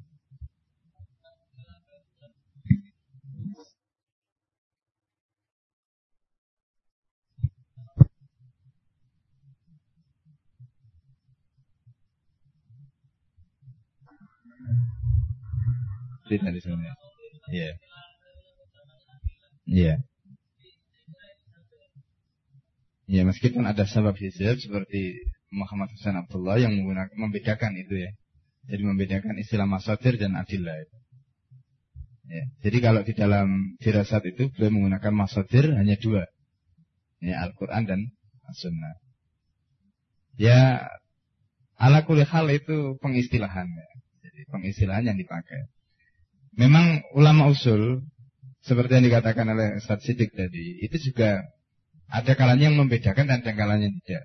Seperti ini misalnya, uh, dalam kitab Taisir ini, itu ketika bicara soal ijma sahabat, ketika bicara tentang kias, itu beliau menyebut sebagai al-masadir atau ba'iyah. Ya. Jadi sumber-sumber, istilahnya sumber-sumber sekunder lah, bisa kita katakan begitu. Atau sumber-sumber yang yang bukan sumber utama. Jadi kalau uh, al-masadir al-asasiyahnya itu ya Al-Quran dan Sunnah. Kemudian ada al-masadir at-tabaiyah. Jadi sumber kedua. Nah, itu maksud, maksudnya begitu. Nah, mereka menyebut itu dengan istilah masadir. Tetapi merujuk kepada penjelasan Ustaz Muhammad Husain Abdullah baik itu di usulnya maupun di dirasannya memang belum membedakan itu. Ya, silakan Anda pilih yang mana. Kalau dalam kitab hizib memang tidak dijelaskan dengan menggunakan istilah masadir. Tetapi tidak salah jika ulama usul kemudian memakai istilah itu. Hanya asal tahu saja gitu. Jadi apa yang Anda maksud dengan masadir tadi. Nah kalau perbedaan yang dipakai oleh Ustaz Husain Abdullah tadi itu mungkin untuk mempertegas bahwa disebut dua itu karena alasannya tadi. Bahwa dua itulah yang memang betul-betul menjadi sumber asas atau dalam istilah yang saya sebutkan terakhir tadi itu disebut sebagai al-masadir al-asasiyah atau al-masadir al-asliyah. Kemudian ada al-masadir at-tabaiyah. Yaitu istilah. Ya. Jadi saya pikir ini bukan persoalan yang mendasar. Baik kita teruskan uh, pada pembahasan berikutnya. Silakan. Ya. Jadi tentang istilah kekotian itu. Uh, berkaitan dengan masalah apakah ulama yang lain juga sepakat gitu kan pertanyaan atau ada ulama lain yang berpendapat seperti kita. Uh, menurut yang saya teliti atau yang saya kaji, ada satu uh, tulisan yang ditulis oleh Nasrul Harun kalau tidak salah namanya. Itu punya kitab namanya Usul Fikih. Nah, salah satunya diungkap tentang berkaitan dengan penolakan terhadap ijma. Nah, jika ijma sahabat itu telah terbukti bahwa itu adalah qat'i, maka penolakan terhadap ijma itu juga bisa dihukumi kafir.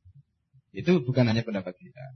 Ya. Tapi ulama-ulama lain, saya lupa itu ya. Cuma siapa yang yang berpendapat seperti itu. Tapi nanti coba anda cek uh, lagi itu. Nah, yang jelas bahwa kalau sesuatu itu dinyatakan sudah koti sebagai sebuah dalil, maka penolakan terhadap dalil yang koti tadi itu berdampak pada uh, kekafiran. Ya. Nah, di sini yang perlu kita pahami memang ada perbedaan antara apa yang disebut dengan dalil yang dikatakan sebagai dalil uh, koti dan uh, apa yang diduga sebagai dalil. Nah, yang diduga sebagai dalil itu ada yang menyebut itu sebagai amarah atau ada yang menyebut itu sebagai dalil fikih. Jadi misalnya seperti sisa. Ya kalau itu dianggap sebagai dalil fikih, artinya dalil kasus fikih tertentu misalnya, mereka bisa mengatakan demikian. Ya karena itu Kalau ada yang mengatakan dengan menggunakan itu, istihsan misalnya, itu tetap rokyanya rokyanya islami, paling tidak dalam pandangan dia. Ya, karena itu adalah dalil fikih yang diambil. Tetapi kalau kita bicara dalil sebagai sebuah dalil yang harus koti, yang di atasnya kemudian dibangun pemikiran-pemikiran yang lain, maka harus bisa dibuktikan bahwa memang dia ditunjukkan oleh wahyu bahwa itu adalah merupakan dalil. Penerimaan kita terhadap misalnya ijma, penerimaan kita terhadap Al-Quran dan Sunnah itu juga karena faktor tadi wahyu yang yang telah menunjukkan bahwa itu adalah dalil. Itu yang dimaksud bahwa adalah koti. Contoh misalnya penerimaan kita terhadap ijma sahabat. Kita menerima ijma sahabat meskipun pendapat kita itu sama dengan uh, Ibnu Qudamah al-Maqdisi ya dalam kasus uh, ijma sahabat yang ditarik oleh madhab Abu uh, madhab Hambali misalnya itu sama-sama tetapi kalau anda teliti apakah argumentasi kita ketika menerima ijma sahabat itu karena mengikuti Ibnu Qudamah atau karena memang kita membangun itu untuk membuktikan bahwa memang inilah dalil yang dinyatakan oleh wahyu bahwa ini harus diambil sebagai sebuah dalil. Ternyata saya takik kemudian melakukan pembuktian itu. Dalam kitab saksia misalnya belum mencoba menjelaskan bagaimana rasionalnya kita harus mengambil ijma sahabat. Ya.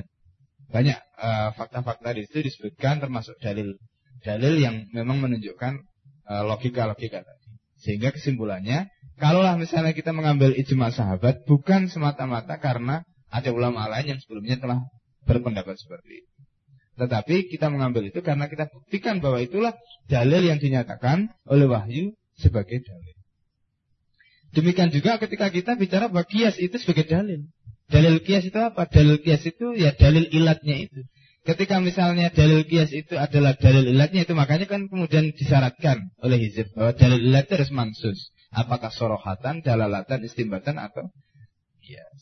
Nah, kalau tidak seperti itu, maka kias tadi, dalil kias tadi tidak bisa diterima karena dalilnya, eh, maaf, dalil ilat tadi tidak bisa diterima. Karena dalil ilatnya itu harus dikembalikan kepada yang mansus. Jadi kalau sumbernya itu Al-Quran berarti Quran, kalau sumbernya hadis berarti hadis. Nah penerimaan bahwa kias itu juga merupakan dalil, itu dikembalikan ke logika tadi.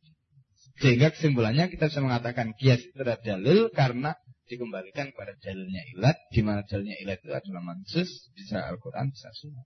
Kalau ilat itu dasarnya adalah Al-Quran, maka berarti dalil kias pada saat itu adalah Quran.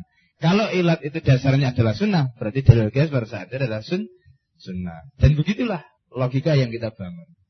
Sehingga ketika logika itu kita bangun, maka kita bisa mengatakan inilah dalil yang dinyatakan oleh wahyu sebagai sebuah dalil. Jadi bukan semata-mata klaim. Sementara yang mereka katakan sebagai dalil ternyata tidak bisa disebut sebagai dalil, itu adalah klaim. Kenapa begitu? Pertama, dari segi penggunaan mereka terhadap nas-nas yang mereka gunakan untuk mendukung. Contoh kasus istihsan misalnya. Ya, atau kasus masalah mursalah misalnya. Nas-nas yang mereka pakai itu sama sekali baik itu dari segi dalalah tidak bisa digunakan untuk menunjukkan bahwa memang mestinya harus begitu. Ya, tetapi kemudian mereka tafsirkan seperti itu. Nah, yang itulah kemudian dikatakan oleh tadi ini sebagai syubhat syubhat dalil karena nas yang mereka jadikan pijakan itu tidak menunjukkan bahwa memang harus seperti itu. Tetapi mereka katakan seperti itu. Makanya istilah lain itu ma yudunnu ya annahu dalil ya ma annahu laisa bidalilin. Jadi apa yang itu diduga sebagai dalil padahal itu sebenarnya bukan dalil karena ada syubhat di dalam pengambilan uh, istidlal tadi. Nah, jadi itu alasan-alasan yang e, dibangun oleh Hizb berkaitan dengan dalil tadi. Jadi kira-kira begitu. Ya. Mungkin ada tambahan dari yang lain tentang apa namanya dalil. Nah, kalau pertanyaannya berkaitan dengan masalah apakah penolakan terhadap dalil koti yang kita tetapkan itu kemudian juga dilakukan oleh ulama lain, misalnya implikasinya bisa dikafirkan dan sebagainya itu juga ada. Ya. Makanya tadi saya minta Anda untuk coba lihat kitab-kitab usul fikih seperti misalnya tulisan Nasrun Harun misalnya. Itu salah contoh di situ ada pendapat yang bukan dari kita, tapi juga dari ulama lain yang menyatakan seperti itu. Ya. Termasuk ketika kekotian ijma sahabat itu sudah terbukti, kemudian bagaimana penolakan terhadap ijma sahabat. Nah, adapun yang lain seperti ijma ulama, seperti ijma ummah dan sebagainya, karena itu adalah syubhat, ya, atau dalil yang mukhtalaf, dalil yang diperselisihkan, maka dalam masalah ini tidak ada pendapat kalau penolakan terhadap masalah tadi itu sampai kemudian bisa dikafirkan. Jadi begitu.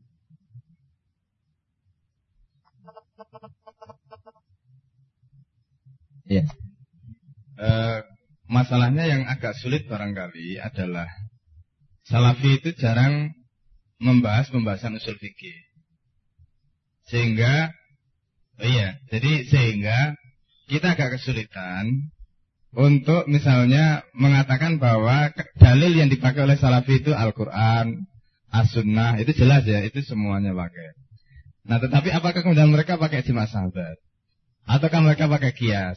Ya, ini ini kita belum bisa apa namanya melakukan kajian yang lebih mendalam. Saya sendiri terus terang kurang banyak me, mengkaji apa namanya usul fikih mereka karena memang jarang kita usul fikih yang ditulis oleh orang salafi yang bisa kita temukan. Ya, karena memang mereka jarang menekuni bidang ini. Mereka kebanyakan ya sebagaimana klaim mereka mengikuti tarik hadis. Ahli hadis itu yang mereka klaim adalah dari hadis, yaitu apa adanya dari hadis mereka amalkan gitu. Nah, itu yang selalu mereka klaim. Sehingga sering kali pembahasan-pembahasan seperti usul dan lain-lain itu tampaknya kurang mendapatkan perhatian. Nah karena itu, jadi kalau misalnya pembahasan tentang dalil menurut salafi, misalnya seperti apa? Ya, ya saya sendiri terus terang uh, kurang banyak banyak apa namanya mengetahui. Mungkin ada yang lain yang lebih banyak berinteraksi dengan salafi atau mungkin apa banyak mengkaji pikiran-pikiran salafi yang mungkin uh, lebih tahu daripada saya.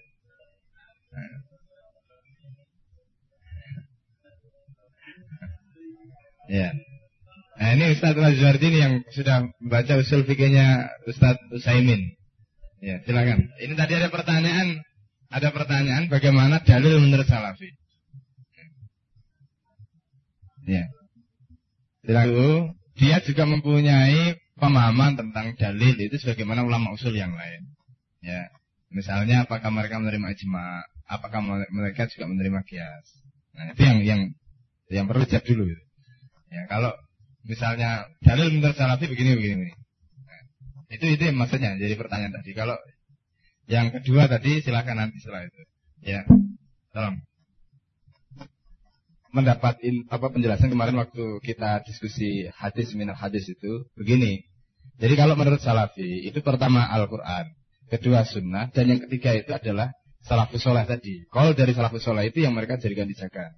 Bukan ijma'nya atau bukan kias. Ya, jadi mereka hanya memakai tiga itu. Tapi Allah alam makanya saya, saya belum bisa memastikan seperti itu karena belum ada rujukan yang ada di tangan saya. Ya, sehingga belum bisa ditahkik benar enggaknya. Nah mengenai orang-orang yang menganut pendapat Imam Ahmad yang kemudian mereka juga mengklaim sebagai orang salaf, nah itu lain. Ya.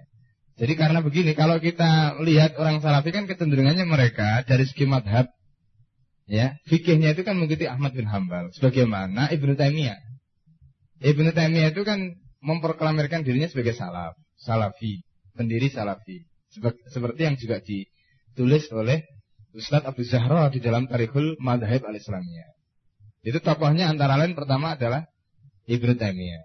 Kemudian murid-muridnya. Nah, kalau kita mengikuti Ibnu Taimiyah sebenarnya jelas usul fikihnya itu karena Ibnu Taimiyah madhabnya dalam bidang fikih itu mengikuti Ahmad bin Hambal. Ya. Jadi kalau kita melihat mengkaji dari aspek itu sebenarnya kalau kemudian pertanyaannya tadi salaf salaf yang dimaksud di sini adalah pengikutnya Ibnu Taimiyah atau salaf yang dimaksud di sini adalah madhab uh, Ahmad bin Hambal, maka kita bisa merujuk kepada usul fikihnya madhab Hambali. Nah, rujukan yang paling paling bisa kita pakai itu seperti tadi, Rodotul Nadirin Majunatul Maladir itu tulisan Ibnu Jama.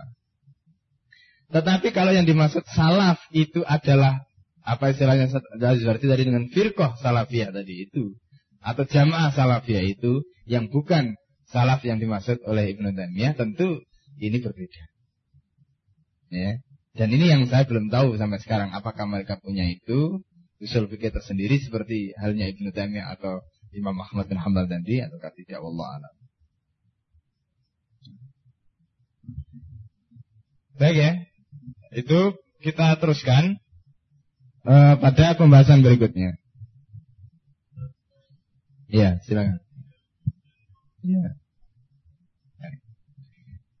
Di dalam saksiah yang pertama itu ada pembahasan tentang uh, masalah ke kedoifan sanat itu tidak menunjukkan bahwa hadis itu secara otomatis doif. Ya. Tetapi di situ ada catatan yang perlu difahami. Begini, logikanya begini.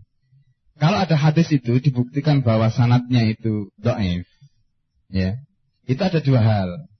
Pertama, jika sanat itu doif, ya, dan misalnya fasik atau apalah yang yang memang tidak memungkinkan karena kefasikannya itu untuk dinaikkan kemudian didukung dengan uh, sanat yang lain yang juga sama-sama fasik jadi kumpulan orang-orang fasik itu yang meriwayatkan hadis tidak akan bisa meningkatkan hadis dari orang-orang fasik tadi menjadi hasan itu yang perlu kita pahami dan itu pendapat Hizab ya jadi kumpulan orang-orang fasik yang meriwayatkan sama-sama hadis ya yang satu fasik yang satu fasik itu karena doefnya itu karena kefasikan tadi itu tidak bisa dinaikkan derajatnya menjadi hadis hasan.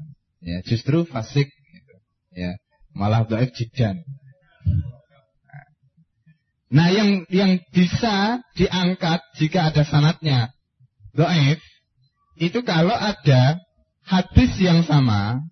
Ya, jadi misalnya ada ada hadis doef ya, menurut sanat si fulan maka kita tidak boleh mengatakan bahwa hadis ini doif. Secara total begitu, tidak boleh. Kita harus mengatakan hadis ini doif indah bulan. Itu harus ada takid di situ. Saya tadi menjelaskan, kalau ada begitu, itu kita harus beri keterangan, ada takid, harus ada keterangan. Bahwa indah siapa? Karena kalau kita klaim ini langsung doif itu padahal ada juga kemungkinan ulama hadis yang lain mensahihkan. Dan di sini di dalam kajian ulama hadis itu ada tiga madhab yang disebut dengan mutasahil, mutasyadid, dan mutawasid. Ya. Yang mutasyadid itu misalnya seperti Al-Iraqi. Yang misalnya mutasahil itu seperti uh, Asyuti. Yang mutawasid itu seperti Ibnu Hajar al-Asqalani.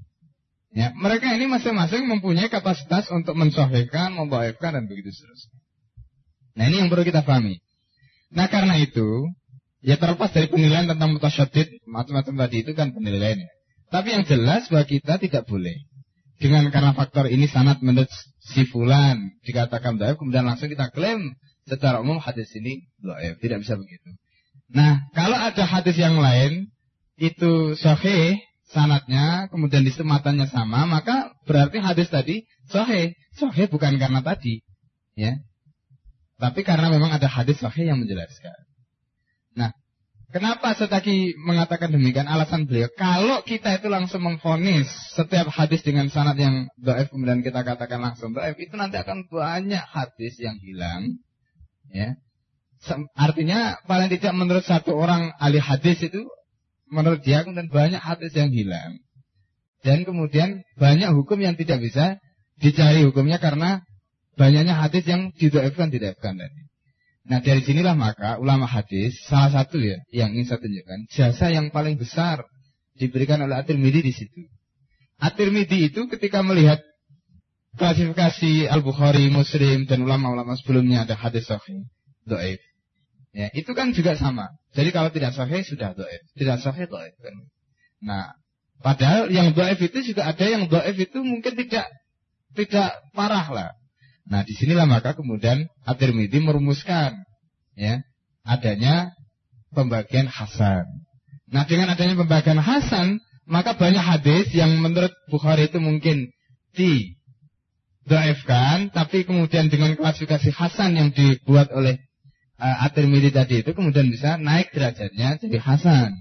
Itu karena mungkin dari segi uh, tingkatnya tidak terlalu doif dan klasifikasi inilah yang kemudian dipakai oleh hizib. Jadi ada sohe, hasan dan do'if.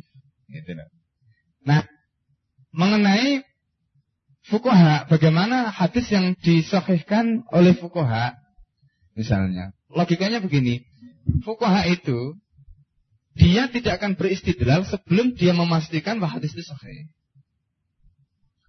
Kenapa? Karena tidak mungkin mereka bisa mengatakan ini adalah ro'yun atau hukum. Jadi hukmullah indahu. Kalau dia tidak bisa memastikan bahwa itu adalah dari segi riwayatnya atau dari segi nugelnya, dia bisa buktikan.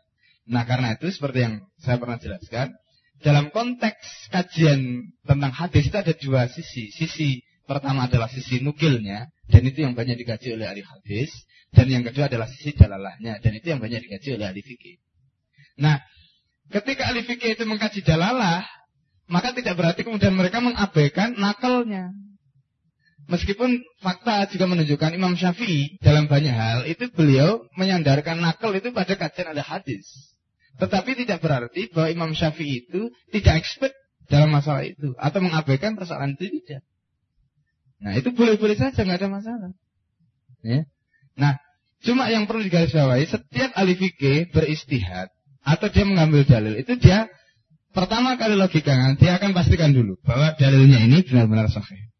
Setelah dalilnya dibuktikan bahwa itu sahih, barulah kemudian dia menjadikan dalil itu untuk istidlal. Nah itu. Anda bisa baca di dalam kitabnya Al-Istidlal Bidonnya Ustaz uh, Fathi Salim, ya Muhammad Fathi Salim. Di situ dijelaskan dua hal yang saya sebutkan tadi. Ya, tentang uh, apa namanya kajian di bidang hadis itu. Nah karena itu, setahu saya ya, memang tidak ada penjelasan bahwa di dalam apakah pendapat Tabanul Hizib atau tidak. Karena memang saya tahu, yang saya tahu, e, memang tidak ada. Misalnya, kalau misalnya ada satu hadis, itu apa namanya menurut ulama hadis itu apa namanya doef kemudian karena itu dipakai oleh uh, fukoha maka kemudian itu menjadi hasan. Memang logikanya tidak begitu. Tetapi kalau fukoha itu memakai logikanya itu biasanya sudah paling tidak hasan. Bukan jangan dibalik. Kalau itu diterapkan oleh hadis, kemudian kalau itu dipakai oleh fukuha, maka menjadi hasan, bukan begitu. Tapi maksudnya adalah jika itu dipakai fukuha, logikanya fukuha itu hanya memakai hadis yang sahih.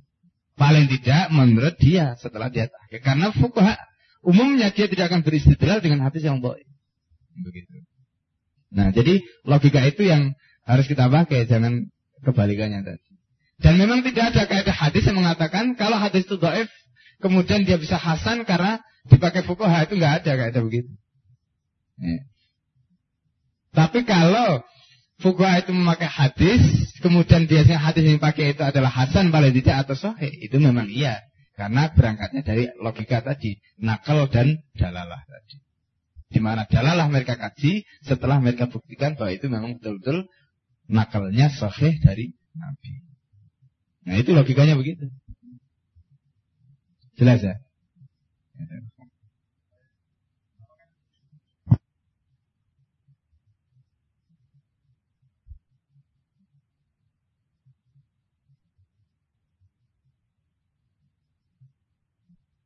Seperti yang dinyatakan Setaki sendiri dalam saksi yang pertama. Kalaulah misalnya menurut ulama satu mendoibkan, itu tidak berarti apa dipakai oleh Setaki itu doib. Ya. Nah, logika tadi harus kita pahami. Kenapa? Karena seperti contoh begini, di dalam saksi yang kedua, itu ada hadis tentang utul ilma walau bisin. Ya, utul ilma walau bisin. Menurut Ibnu Solah, hadis utul ilma walau bisin fa inna talabal ilmi faridatun ala kulli muslimin itu dhaif. Ya. Tetapi saya pernah mendengar penjelasan dari Abu Solah setelah diteliti di dalam kitabnya Ar-Rihlah ila Talabil Hadis yang ditulis oleh Al-Khatib Al-Baghdadi. Hadis itu sahih. Nah karena itu kaidah yang dipakai oleh Setaki di dalam saksi yang pertama tadi berlaku di situ. Jika ada satu hadis itu dhaif, kita tidak boleh tergesa-gesa kemudian langsung menutup peluang bahwa hadis ini e, langsung kemudian kita katakan itu dhaif tanpa takyid. Kalau kita katakan hadis ini dhaif indah Ibnu Salah, indah, silakan. Tapi tidak berarti kemudian itu secara total kemudian statusnya jadi dhaif. Karena bisa jadi ada ulama yang lain yang dengan riwayat yang berbeda, sanad yang berbeda, maka kemudian mereka mensahih. Nah, logikanya begitu. Jadi kesimpulannya, jika Setaki di dalam kitab-kitab tadi itu menulis ya kemudian dibuktikan oleh beliau ketika menulis itu sohe dan kemudian beliau masukkan dalam kitab-kitabnya, ya itu jelas. Tapi bahwa kemudian nanti datang generasi berikutnya setelah dia mungkin tidak menemukan apa dipakai oleh Setaki dari referensinya, kemudian dikatakan, ah ini menurut kitab hadis doif, Ya, itu penilaian yang muncul kemudian. Ya, termasuk misalnya seperti antum tadi menilai ternyata menurut Sidi setelah diteliti, oh ini doif karena ada sifat atau misalnya sifulan yang mengatakan doif ya, itu sekali lagi dengan takyid menurut siapa. Tetapi logikanya ketika saya taki mengambil itu dan itu digunakan untuk beristidlal, maka saya kembali kepada logika fuqaha tadi, dia akan mengambil setelah nakalnya dibuktikan itu adalah sahih. Nah, gitu. Ya. Jadi begitu. Meskipun ada catatan. Misalnya kenapa kok ada revisi? Hadis-hadis di dalam dalam hukum itu kan banyak revisi. Ya, termasuk kemudian ditahrid. Ya, mungkin berangkatnya juga dari tadi atau yang lain wallah alam saya tidak tahu. Ya. Sudah begini, Dulu waktu pernah ya kita usulkan misalnya apakah tidak sebaiknya di dalam kitab-kitab mutabanat itu kita buat takhridnya gitu. Jadi misalnya ada hadis ini, misalnya kita takhrid di dalam kitab ini, ini, ini, ini. Apa enggak sebaiknya begitu? Ya. Kemudian ya dijelaskan itu bukan tugas Anda. Ya. Artinya tugas untuk menjaga pemikiran itu kan sebenarnya adalah tugas kiada. Ya. Dan mereka juga mempunyai apa namanya tim yang uh, memang tugas untuk melakukan itu. Meskipun tidak menutup kemungkinan bahwa kita bisa melakukan. Ya, misalnya mengusulkan atau apa dan mengkritisi mana yang dianggap uh, doib dan sebagainya menurut takyid yang ada. Karena siapa tahu nanti setelah anda sampaikan itu ternyata pendapat anda yang diterima karena setelah tercih oh, ini pendapatnya yang paling kuat setelah dikaji. Itu nggak ada masalah, memang seperti itu. Ya, tidak ada masalah. Jelas ya? Oke. Baik kita teruskan uh, pada pembahasan berikutnya. Baik, poin berikutnya adalah tentang proses lahirnya sistem dan kualifikasi dan naklid.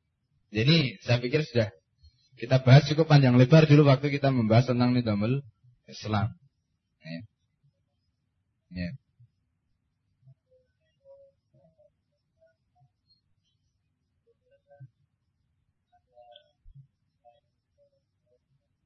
Kalau sudah, kita teruskan. Mungkin ada pertanyaan yang lain dalam kaitannya dengan ini. Silakan, Assalamualaikum. Kan, harus dibedakan ya antara istilah bahasa dan istilah fatwa dalam konteks fikih. Jadi kalau dalam istilah bahasa itu kan fatwa itu kan uh, jawaban. Jadi kalau Al-Quran mengatakan wayastaftunaka, itu berarti mereka bertanya. Mereka bertanya tentang satu persoalan kepada Anda. Tapi itu tidak dimaksud bahwa Al-Quran kalau begitu uh, melegalkan fikih fatwa gitu. Ya. Nah, karena ayat tadi konteksnya dengan dengan konteks uh, orang bertanya, ada pertanyaan sama dengan wayas alunaka sama dengan itu. Ya, cuma digunakan dengan istilah wayas taftunaka. Ini dari segi bahasa. Nah, adapun dari segi istilah, kalau kita bicara tentang apa yang disebut oleh Sadaki dengan istilah fatwa, Majmul Fatawa atau Al-Fatawa Lindia, Fatawa Sukiyah. Itu memang sebenarnya dari segi bahasa juga itu berangkatnya dari soal jawab. Jadi ciri-ciri fikih fatwa itu berangkat dari soal jawab, soal jawab. Jadi kalau Anda kaji eh, apa namanya Majmul Fatawa itu isinya ya pertanyaan jawaban, pertanyaan jawaban. Kadang-kadang ada yang fatwanya itu cuma lah, gitu ya. Jadi jadi begitu atau naam gitu aja. Jadi karena orang bertanya ya, bertanya gimana gimana jawabnya tidak atau iya gini itu. Nah, fikih yang seperti ini ini yang dikritisi oleh Sadaki. Ya, fikih yang seperti itu itu yang dikritisi. Nah, nah ternyata ada korelasinya antara penulisan fikih model seperti itu dengan kemunduran. Istiadat tadi itu memang ada korelasinya. Nah terus pertanyaannya tadi itu apakah fatwa Ibnu Taimiyah itu memang juga merupakan fatwa dalam arti fikih fatwa tadi atau memang berupa istihad? Ya bahwa kemudian seorang mufti itu juga mustahid itu kita tidak menafikan Ibnu Taimiyah mustahid. Ya Ibnu Taimiyah mustahid. Nah bahwa kemudian penulisan fikihnya itu disusun atau mungkin beliau tidak sempat menulis ya itu yang menulis adalah muridnya mungkin dikumpulkan setelah mendengar soal jawab misalnya gitu ada pertanyaan kemudian dijawab. Dibuka. Ini biasanya ulama-ulama dulu kan begitu. Ya. Imam Syafi'i sendiri kan al um itu bukan tulisan beliau sendiri tapi muridnya. Nah, Nah kalau misalnya kita lihat dari segi bahwa beliau kadang-kadang menjawab dengan istihad, ya itu faktanya juga ada karena beliau adalah mustahid. Tetapi dilihat dari segi usul penulisan fikih dengan model fatwa itu yang dikritisi oleh saya tadi. Ya, penulisan fikih dengan model fatwa tadi. Nah ini yang sebenarnya Kemudian seperti yang saya jelaskan dalam pembahasan awal itu, saya tadi kemudian merumuskan bagaimana sih penulisan fikih yang ideal itu, maka kemudian ada nama Dajjul fikih itu. Ada contoh bagaimana penulisan fikih atau pembahasan fikih yang ideal. Bukan hanya sekedar misalnya seperti fatwa, atau seperti syarah, atau seperti khasiah. Nah, seperti apa sih yang ideal itu? Nah, buku-buku terawal yang sebenarnya bisa kita jadikan rujukan dalam kaitannya dengan apa fikih tadi itu, ya kita bisa melihat kitab-kitab induk ya, yang di situ masih menggunakan uh, pendekatan uh, istimbati sebagaimana yang misalnya kalau kita lihat dalam al-um katakan begitu. Ya. Nah, ini. Jadi itu ya saat mu'alif mungkin atau mungkin ada penjelasan dari yang lain tentang fatwa. Silakan. Apa yang ditulis oleh Hizb dalam kaitannya dengan mukaddimah dustur atau masyur dustur Pertama tentang masyur dustur. Ya. Jadi ketika Hizb itu mengkritisi tentang dustur yang ditulis pada zaman abad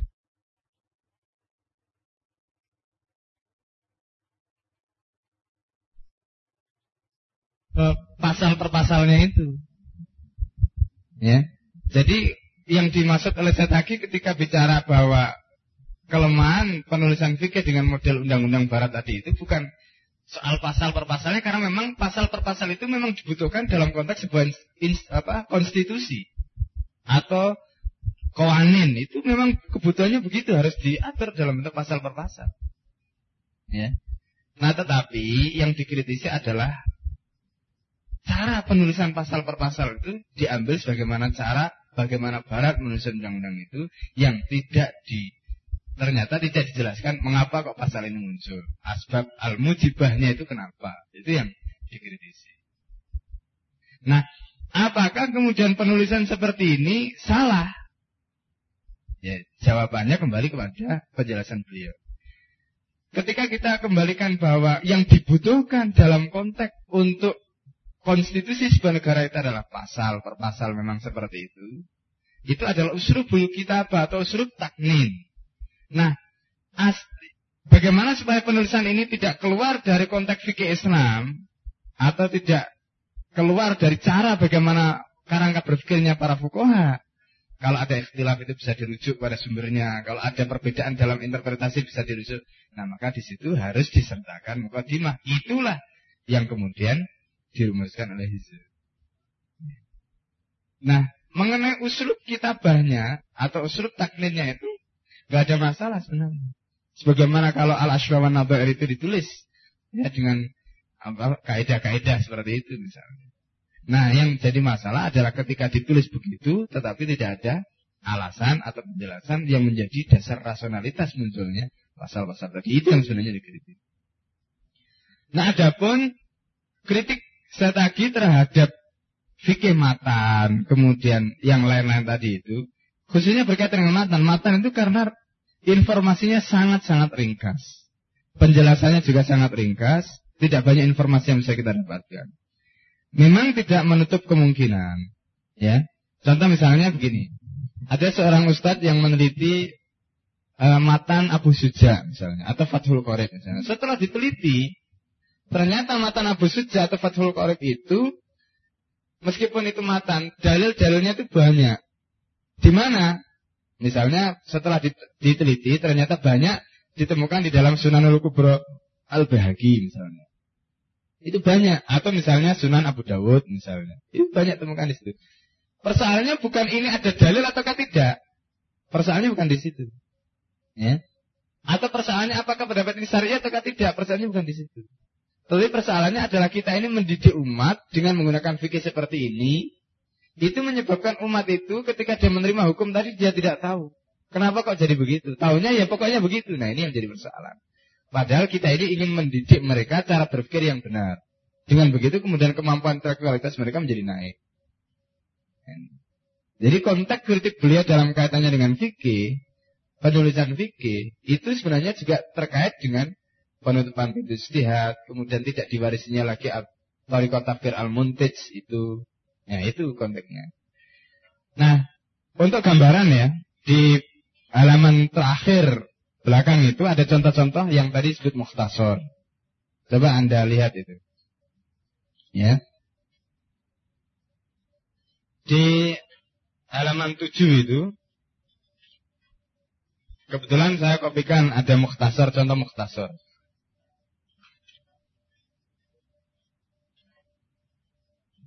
Ada babu tahara itu. Ya, babu tahara. Yang pertama sekali setelah tulisan berdiri. Jadi ini yang miring.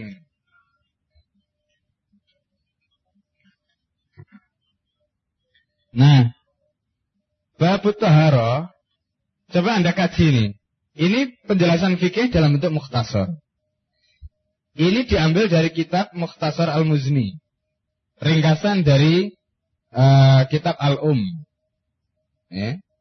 Jadi karena itu kalau kita lihat di situ undur al-um juzkian, undur al-um juzkian, undur al-um. Karena memang kitab ini diambil asalnya dari al-um, kemudian diringkas oleh al-muzni.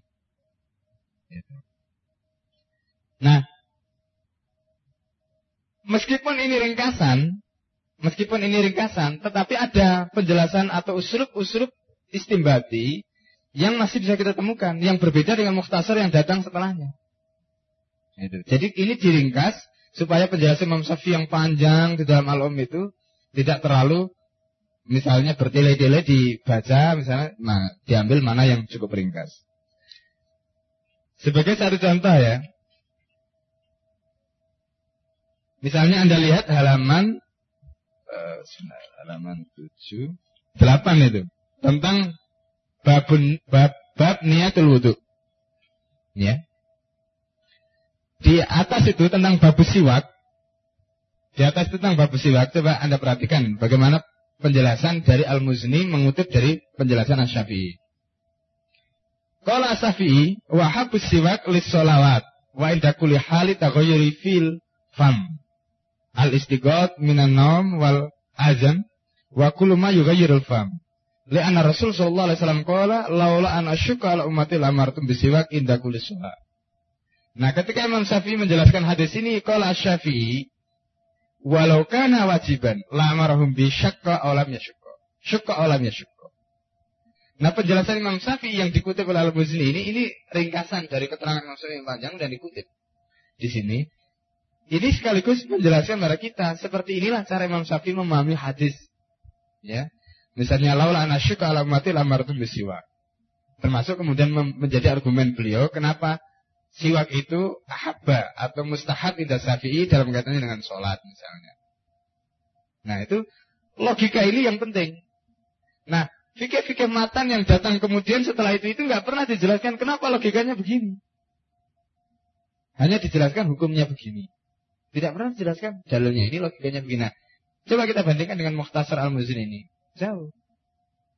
Meskipun ini mukhtasar, tetapi usulubnya masih usulub istimbati. Atau paling tidak istidlali. Bagaimana penarikan dari laula anasyuku ala umati itu bisa ditarik kesimpulan. Misalnya contoh. Walau kana wajiban kata Imam Syafi'i. Kalau seandainya perintah Rasulullah itu bermakna wajib, la amarahum. Pasti Rasulullah akan memerintahkan pada mereka bihi pada siwak itu syukka awalam ya syukka. Baik itu berat ataukah tidak berat. Jadi kalau Rasulullah mengatakan laulaan asyukka, kalau seandainya aku tidak memberatkan, itu menjadi korina.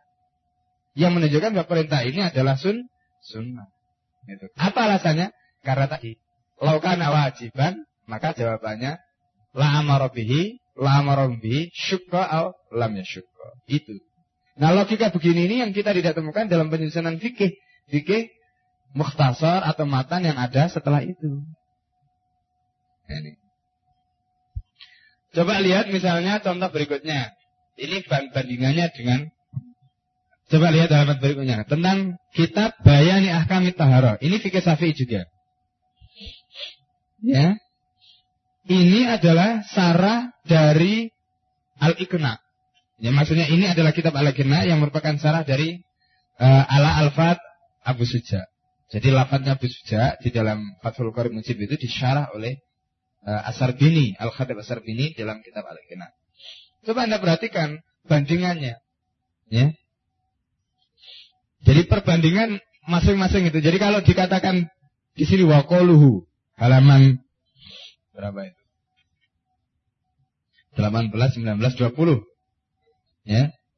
Itu kan ada waqoluhu almiyah Kemudian ada kotak lagi alati yajuzu at-tadhir biha. Ya. Matannya itu kan almiyah alati yajuzu at-tadhiru biha. Itu matan-matannya. Kemudian sabku miyahin. Ma'usama. Wa ma'ul bahri. Itu matan. Ya, itu matanya. Nah kemudian penjelasan-penjelasan ini syarahnya. Wa qaluhu almiyah jam'u ma'in. Jam'u ma'in wal ma' mamdud. Jadi almiyah itu jam umain wal ma lafat ma itu memdud alal absah wa asluhu mu. Ya, taharakatil wawu wa futi wan fatahat ma qabla. Kulibat alifan Thumma ubdilatil ha hamzatan. Begitu terus. Nah, ini syarah. Ya. Dan begitu seterusnya. Jadi ini contoh fikih syarah. Bagaimana dia menjelaskan lafat lafat yang ditulis oleh para fuqaha.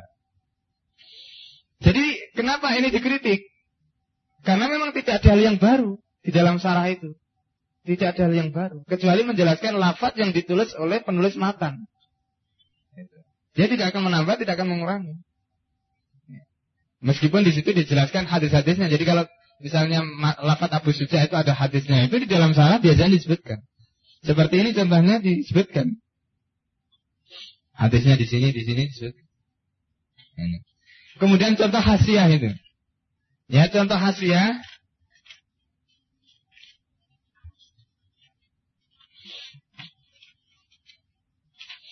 Itu halaman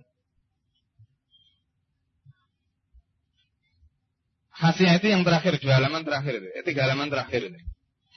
Itu contoh hasiah. Jadi kalau sarah itu adalah mensarah lafat per lafat. Kalau khasnya itu dipilih. Jadi khasnya itu dipilih. Lafaz-lafaz yang jaga muskil itu yang dikhasiai. Khasiah itu sebenarnya catatan tepi pengertian bahasa Arabnya, catatan pinggir. Ya.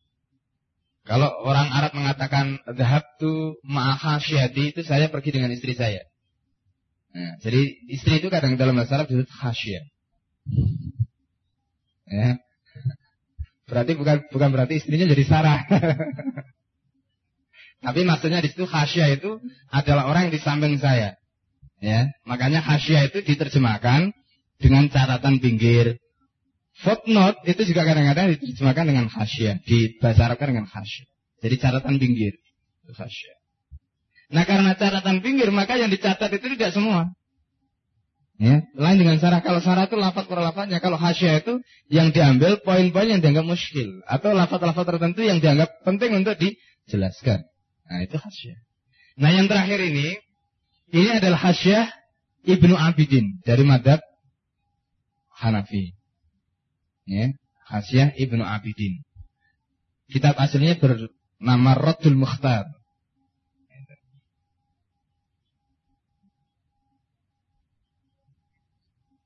Nah itu Anda bisa lihat ya khasiahnya itu. Nah khasiahnya itu yang di bawah baris itu loh khasiahnya itu. Ya, yang atasnya itu bukan.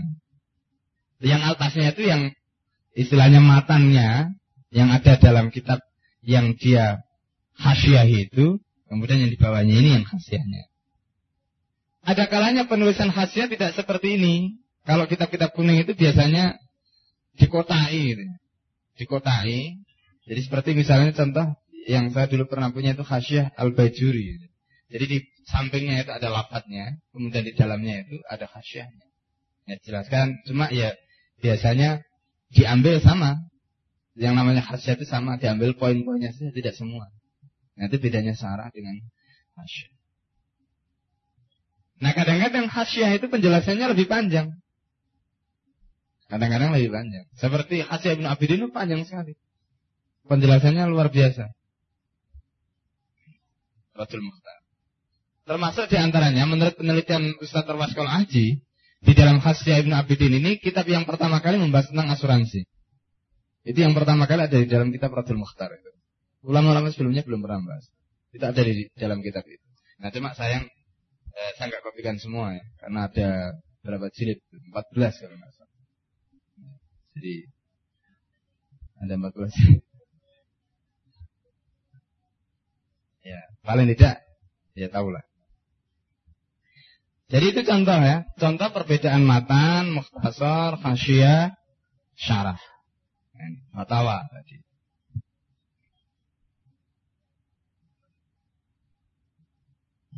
Ada lagi yang lain? Jelas ya surat ya? Tadi ya. Rasulullah? Ya, jelas? Ya, silakan saudara.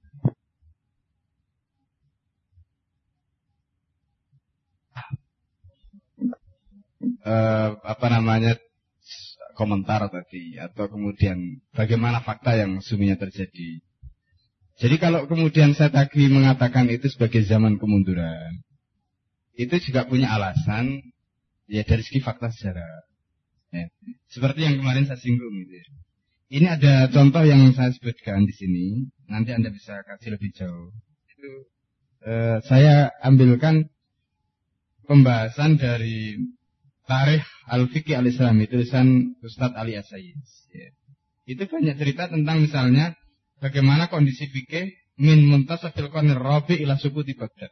Jadi misalnya bagaimana kondisi fikih pada pertengahan abad keempat sampai jatuhnya Baghdad. Ya. Itu seperti apa? Ah, kemudian bagaimana fikihnya aktivitas ulama pada waktu itu seperti apa? Ya. Itu ada contoh-contoh di situ. Kemudian uh, salah satu contoh lah yang saya ingin sebutkan di sini, antara lain misalnya aktivitas yang dilakukan oleh ulama pada waktu itu, pada abad ke Muntasafi Asir Rabi itu, pertengahan abad keempat, sampai jatuhnya Baghdad itu ada tiga hal menurut kesimpulan beliau. Pertama taklilul ahkam, tarjih, ya, artinya tarjih bainal ara'il madahib al-mukhtalifah, ya. Kemudian al-intisar lil madahib. Nah. Jadi pertama ta'ril ahkam ya, mencari alasan atau ilat ya bagaimana hukum itu bisa lahir macam-macam itu di, dikaji pada waktu itu. Kemudian tarjih antara madhab yang berbeda-beda. Kemudian yang ketiga adalah intisar lil madhab. Jadi melakukan pembelaan terhadap madhab. Ini aktivitas yang mereka lakukan. Ini berbeda dengan yang terjadi sebelumnya, abad sebelumnya. Ya. Nah, cuma yang sebelumnya nggak saya sebutkan. Ini saat hanya untuk menjelaskan fase kemunduran.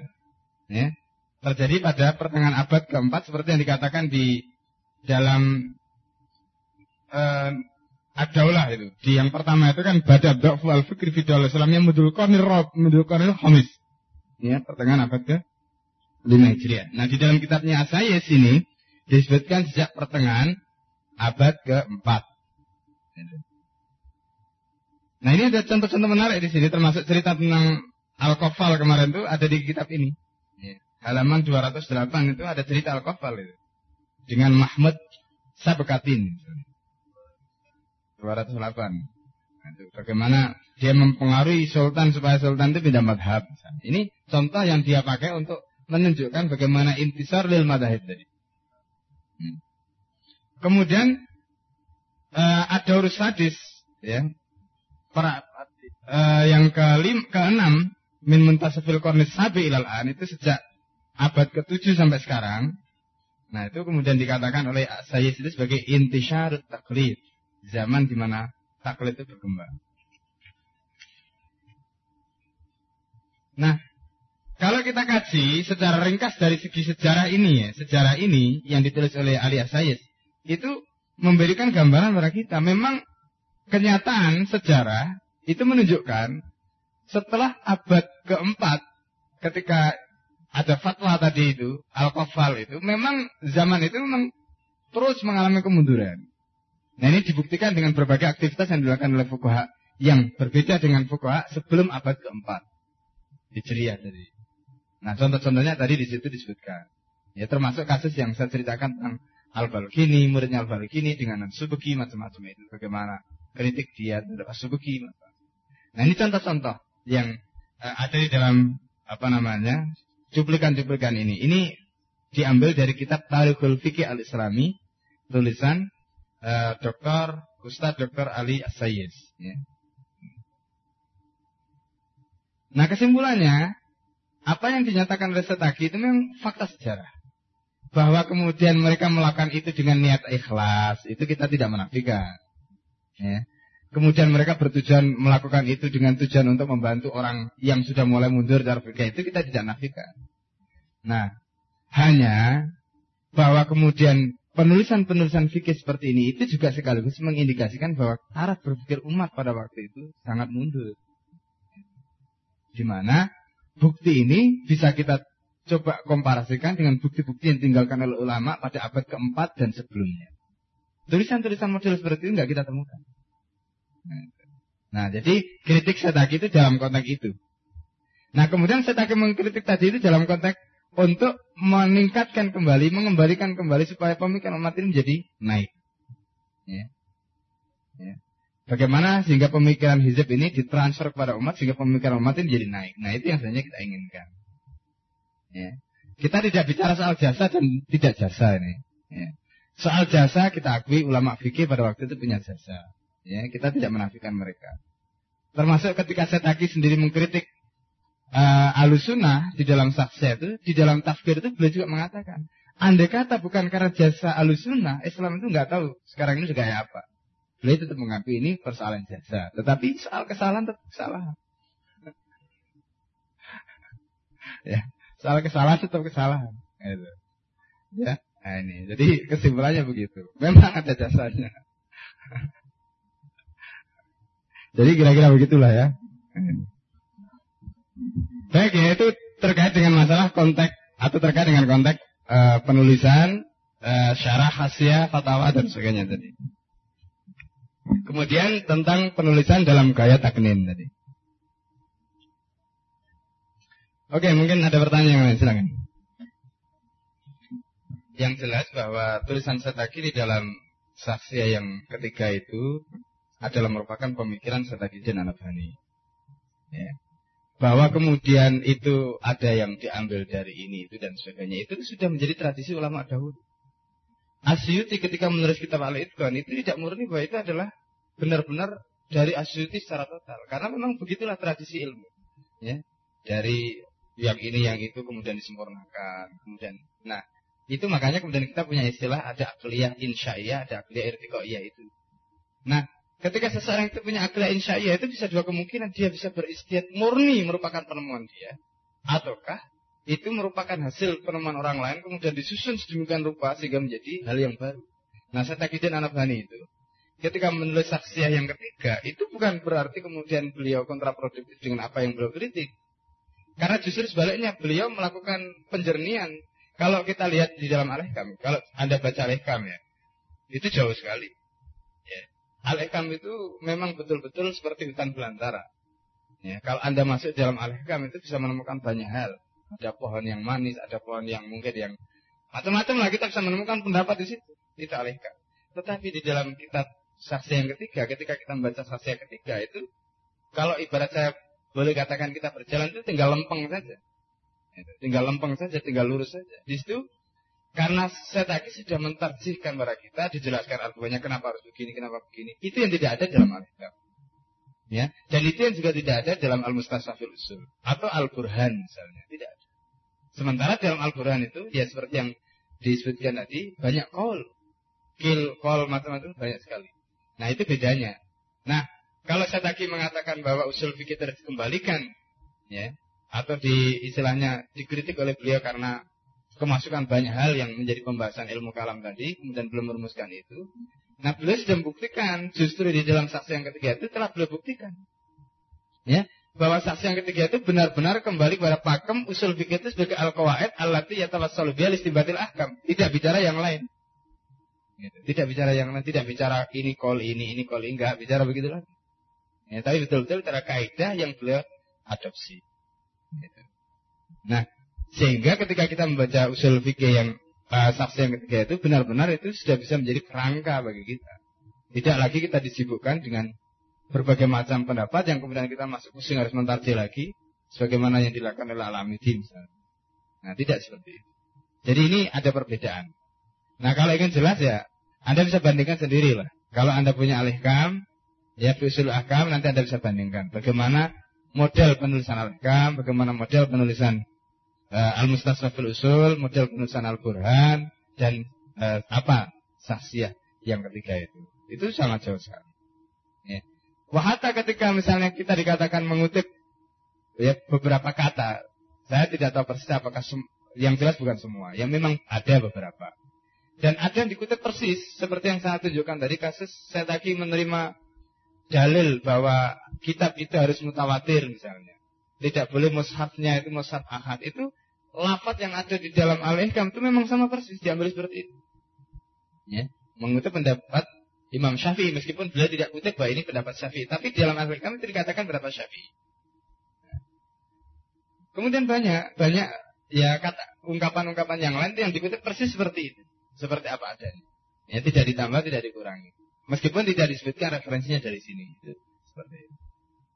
Nah, cuma ya tadi bedanya beliau mengatakan seperti itu bukan dalam konteks kill wakol. Ya, tapi sebagai satu pendapat yang sudah beliau adopsi, sudah sebagai pendapat yang beliau tarji. Ini. Itu prinsipnya. Jadi nggak ada istilahnya kontraproduktif dengan apa yang beliau kritik sendiri dalam saksi yang pertama enggak. Justru dengan itu beliau buktikan bahwa inilah hasil karya usul fikih dan inilah contoh usul fikih yang seharusnya digunakan oleh umat Islam untuk kembali mengembalikan usul itu pada vitalitasnya sebagai usul. Gitu. Jelas ya?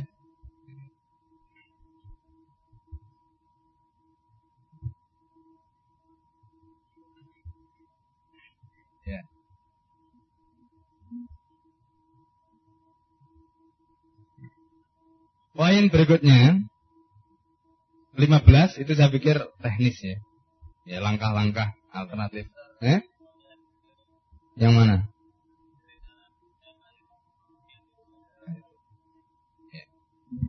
Ya. kita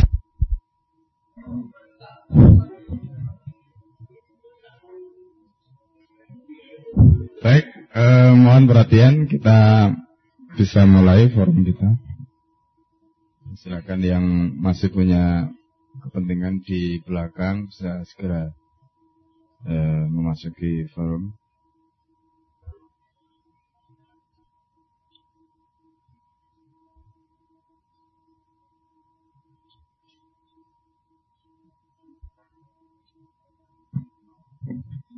Assalamualaikum warahmatullahi wabarakatuh.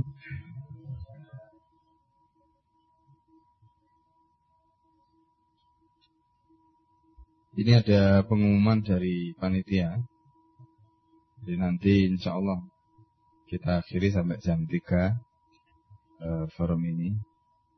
Jadi insya Allah kita bisa uh, kita harapkan akan bisa selesai sampai jam 3 lah. Uh, baik ya dari penjelasan yang sudah disampaikan di atas Ya, kemudian dari pertanyaan-pertanyaan tadi, ya kita masih ada tersisa beberapa poin yang mungkin uh, perlu diperdalam lagi atau perlu dikaji uh, lebih lanjut. Silakan kalau mungkin ada yang uh, perlu disampaikan. Ya. Yeah.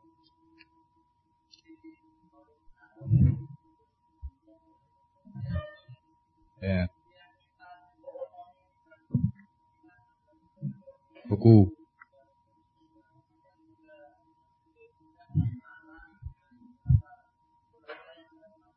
Ya.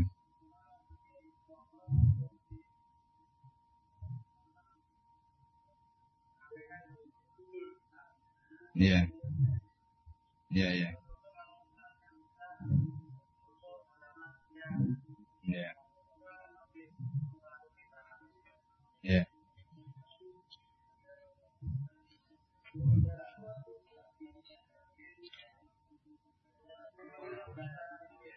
Iya, ya.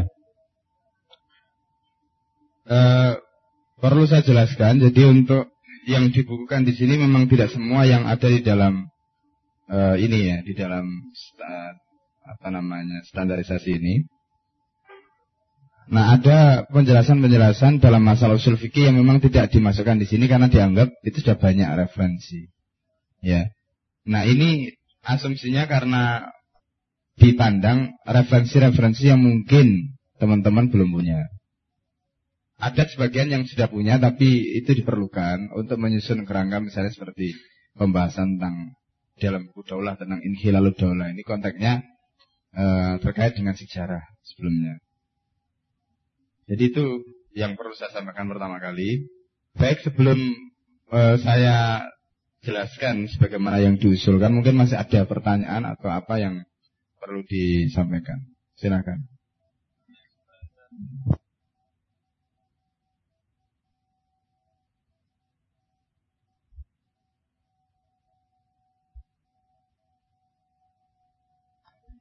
Uh, kapan atau Iya, kapan ya? Kapan fas apa pengangkatan senjata ready dibolehkan gitu kan? Iya. Silakan. Yang lain mungkin ada yang mau menanggapi. Silakan, satu lapis, ada pijet. Gimana? Satu lapis.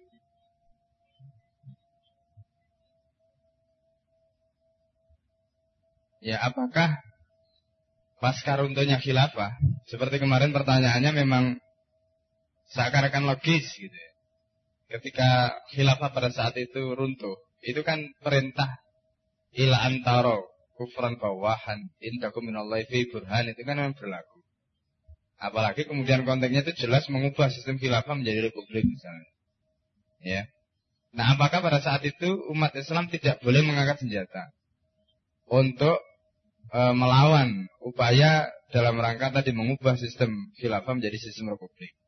Kalaulah misalnya pada saat itu tidak dilakukan oleh umat Islam, apakah kemudian tanggung jawab itu juga masih bisa dilakukan oleh umat Islam pada saat sekarang misalnya kan begitu? Oke. Ya, silakan.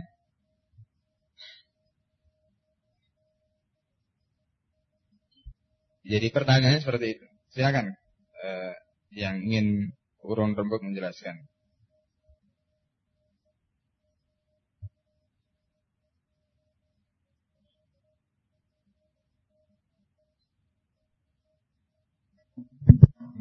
Jadi alasannya karena dalil tentang ila antara kufran bawahan itu konteksnya dengan hukum. Menurut Ustaz Kutub. Jadi konteksnya dengan hukum jika ada penerapan hukum pada waktu sistemnya masih Islam, maka di situlah ketika hukum kufur itu dilakukan konteks munabadah bisayf tadi itu. Tetapi jika kemudian sistemnya sudah tidak Islam lagi, artinya sistemnya sudah runtuh. Ya, kemudian kondisi saat ini juga demikian, maka persoalannya e, konteks tadi itu tidak bisa diterapkan pada saat sekarang. Alasannya karena sekarang sistem yang ada tidak lagi merupakan sistem Islam di mana yang terjadi adalah penyimbangan satu dua hukum. Baru boleh dilaksanakan kalau nanti sistemnya seperti itu. Gitu maksudnya. Ya. Gimana? Dengan alasan itu. Ya, Fadal, Ustaz belajar. Ya, Memang logika yang dibangun oleh mereka yang berpandangan bahwa ikomatil khilaf atau ikomatil daulah Islam itu boleh dengan menggunakan Alkitab. Itu salah satu dalilnya adalah tadi. Bahwa mereka memandang penguasa yang ada saat ini itu adalah musuh. Ya. Mereka memandang bahwa mereka itu adalah bagian dari penjajah. Nah, kemudian dalil lain mereka menganggap bahwa mereka itu adalah uh, murtad, alur riddah. Ya. Banyak dalil yang mereka pakai. Nah tetapi yang paling logis kalau seandainya itu digunakan adalah argumentasi. Kenapa ketika hilafah itu sudah runtuh? Kalau hukum mafhum mafhum muafakohnya itu kan gini. Jadi kalau satu hukum saja yang diselewengkan menjadi hukum kufur itu wajib diperangi. Nah bagaimana kalau yang diselewengkan itu sistem? Nah logikanya begitu. Tetapi yang perlu kita pahami bahwa logika tadi ya, logika tadi itu harus kita bangun sesuai dengan konteks. Memang persoalannya kembali kepada masalah manat, manat hukum dari uh, lafat-lafat yang disebutkan dalam hadis, baik itu ila antara kufran bawahan atau kemudian tadi uh, afalan nabi bisafi ya Rasulullah la ma'aqamu fikum. Dan penjelasan yang sudah disampaikan di awal tadi hadis-hadis itu adalah hadis-hadis yang menjelaskan tentang konteks e, munabadah mengangkat pedang. Itu dilakukan ketika hukum Islam masih diterapkan. Kemudian di situ ada penyimpangan dalam bentuk kufran bawahan atau kufran surahan atau yang lain.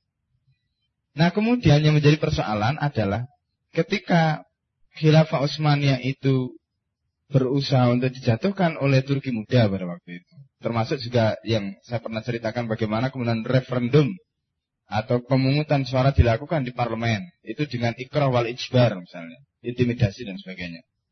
Nah kalau kita bicara tentang tugas untuk munabadah bisayf mestinya pada waktu itu. Itu kalau kita kembalikan pada hadis tadi. Tanggung jawab ada pada umat Islam pada zaman itu tetapi upaya ini baik itu upaya umat Islam untuk melakukan itu maupun upaya Sultan Abdul Hamid untuk melakukan islah dahiliyah di dalam negeri itu juga gagal karena Sultan Abdul Hamid yang mempunyai power pada waktu itu berhadapan dengan konspirasi. Ya. Orang-orang Turki muda, kemudian Inggris dan Prancis, termasuk juga Yahudi di nama. Di sisi lain kenapa tindakan-tindakan Sultan itu tidak populer kebijakan-kebijakan di mata umat. Ini juga karena pada waktu itu umat betul-betul mempunyai pemahaman yang sangat rendah seperti yang dikatakan oleh Ustaz Kutub tadi, intinya tidak ada perlawanan yang berarti. Padahal mestinya perlawanan harus dilakukan pada waktu itu. Sampai kemudian akhirnya khilafah benar-benar runtuh. Dan umat Islam tidak melakukan apa-apa pada waktu itu. Nah, terus pertanyaannya, apakah kewajiban untuk menabadat bisaf itu masih bersambung sampai sekarang? Nah, di sinilah terjadi perbedaan mana. Yang pertama dari konteksnya ketika khilafah masih ada, dan mereka berusaha untuk bagaimana supaya khilafah yang ada dipertahankan dengan cara ketika ada penyelewengan upaya-upaya untuk mengganti itu. Misalnya pada saat di parlemen dan sebagainya. Mestinya mereka harus melakukan perlawanan. Tetapi itu tidak terjadi. Ini manat pertama. Dan itu yang dibahas di dalam konteks hadis. Afalan Nabi Bisef la ma'akum tadi. Tetapi setelah ini runtuh. Persoalannya kemudian adalah. Khilafah tidak ada dan kemudian umat Islam juga dalam kondisi yang seperti tadi, ya, di mana mereka tidak melakukan apa-apa, tetapi yang jelas bahwa kewajiban manhol ayat dan minta atillah itu tetap berlaku. Laki Allah bila hujjah, waman mata walau kita mata mitatan jahiliyah itu berlaku. Nah, inilah yang kemudian berlaku pasca khilafah runtuh sampai sekarang. Di mana umat Islam itu dalam keadaan bahwa mereka tidak mempunyai bayat di atas pundak mereka.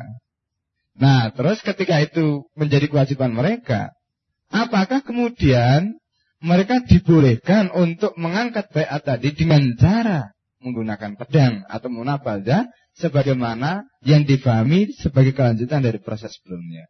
Nah, karena manat yang dihadapi berbeda. Yang pertama tadi seperti itu, konteksnya berkaitan dengan adanya khilafah. Yang kedua tidak, di mana itu sudah runtuh. Maka persoalan yang kedua ini bukan soal istilahnya melakukan islah kalau istilahnya Bedawi tadi, tetapi ini sudah ikomah. Istilah istiqnaf digunakan di sini itu bukan berarti karena semata-mata kita melanjutkan. Istiqnaf itu begini. Dulu itu pernah ada, kemudian runtuh. Ya.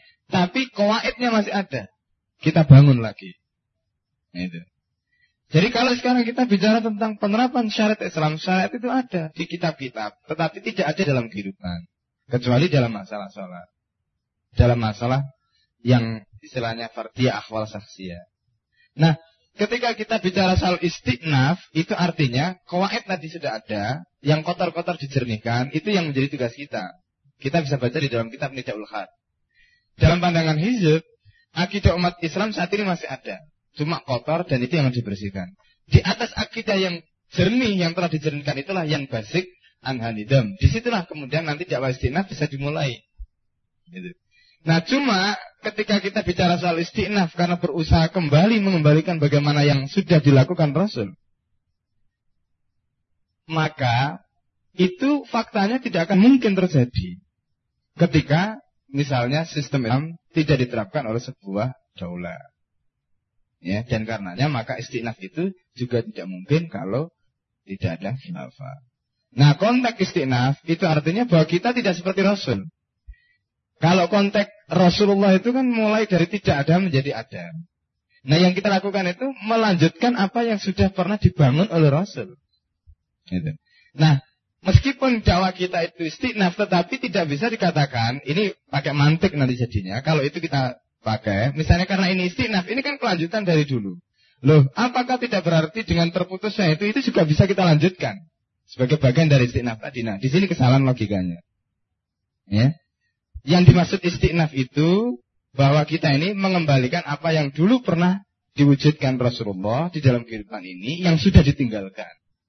Dan itu kembali kepada hadis man kholayatan min Adapun keterputusan perjuangan tadi atau munabadah yang tidak dilakukan oleh umat Islam pada zaman itu, apakah ini juga bisa berarti istiqnaf juga? Maksudnya ini kita teruskan dengan konteks istiqnaf tadi. Jawabannya tidak, karena kita berada dalam manat atau menghadapi manat hukum yang berbeda. Itu. Jadi dari penjelasan awal saya Ustadz Kutub, Ustadz Badawi dan yang lain tadi, sebenarnya kita bisa gambarkan seperti itu. Nah, menurut saya logika, kesalahan logika tadi itu sebenarnya berangkat dari konteks istiqnaf itu. Di mana kita memahami istinaf, seakan-akan ini juga merupakan bagian dari istinaf, maka karena ini bagian dari istinaf, maka apa yang tidak dilakukan oleh orang dulu yang seharusnya menjadi kewajiban mereka itu juga masih bisa kita lakukan karena konteksnya juga melanjutkan hayat Islamiyah. Nah ini kesalahannya di situ. Nah ini mantik, logika mantik. Ya, mantiknya di situ. Nah mestinya kita harus kembalikan kepada manat. Ya, setiap hukum itu terikat dengan manatnya masing-masing. Nah karena manatnya itu berbeda, maka kita tidak mungkin menghukumi dengan manat yang berbeda pada hukum yang sama. Tidak mungkin. Nah jadi itu. Sehingga kembali kepada hadis man khala ayatan min ta'atillah laki Allah bila hujjah wa man mata wala safiun itu justru itu. Nah dari situlah maka kemudian kita melakukan amal. Nah terus bagaimana amal kita? Apakah dengan seperti tadi, misalnya al-quwa atau tidak. Nah, di sinilah kemudian kembali kepada bagaimana dulu Rasulullah membangun daulah. Nah, akhirnya balik lagi ke. Karena fakta yang kita hadapi itu persis seperti ketika Rasulullah di Mekah. Bukan semata-mata karena kemudian kita membangun asumsi begitu. Saya jelaskan uh, Said Ramadan Al-Buti di dalam kitab fikih sirah beliau mengatakan begini. Ini menurut penjelasan beliau di dalam fikih sirah. Beliau katakan para fukaha telah sepakat ketika sistem Islam, ketika hukum Islam tidak diterapkan, maka perjuangan mereka untuk menegakkan Islam kembali sebagaimana yang dicontohkan Rasulullah pada saat di Mekah. Ini penjelasan beliau di dalam kitab fikih sirah. Jadi dalam konteks seperti itu, kita bisa memahami manat yang difahami oleh para fuqaha dan seperti apa yang digambarkan oleh Hizib tadi itu bisa ketemu. Ya. Dengan sama-sama melihat pada fakta bahwa Rasul di Mekah itu belum ada sistem yang diterapkan. Islam sudah turun, tetapi Islam tidak bisa diterapkan di situ. Sampai kemudian di Madinah ada perintah hijrah, Rasulullah baru bisa menegakkan Islam di Madinah. Nah, apa yang kita lakukan sekarang juga demikian. Islam ini sudah ada di dalam buku dan sebagainya, tetapi belum pada posisi mau diatapi. Nah, memposisikan Islam dalam posisi mode tatbik itu kita bisa pahami bagaimana sunnah Rasul adalah dengan adanya khilafah. Dan itu kalau faktanya seperti itu berarti apa kita lakukan harus sama dengan apa yang dilakukan Rasul pada saat sebelum Islam itu mau diatabik sampai kemudian mau diatabik. Nah, berarti di sini kita mau tidak mau harus masuk dengan sunnah Rasul dalam konteks tadi. Jadi begitu ya logikanya. Nah mungkin ada yang menambahkan silahkan. Ya. Jadi yang ditanyakan sekarang mana korinanya gitu kan? Ya mana korinanya dari hadis tadi kan begitu. Kalau lah misalnya hadis tadi itu dipakai sebagai argumen. Ya oke. Okay. Iya ya. Silakan Ustaz. Ayo, Nibras. Ya. Jadi alasannya dengan ilah antaro itu karena logikanya taro tadi berarti kecuali anda yang melihat. Berarti kalau anda yang tidak melihat tidak kena hukum kan begitu. Ya. Ya. ya. Silakan yang lain. Statistik mau membantu silakan.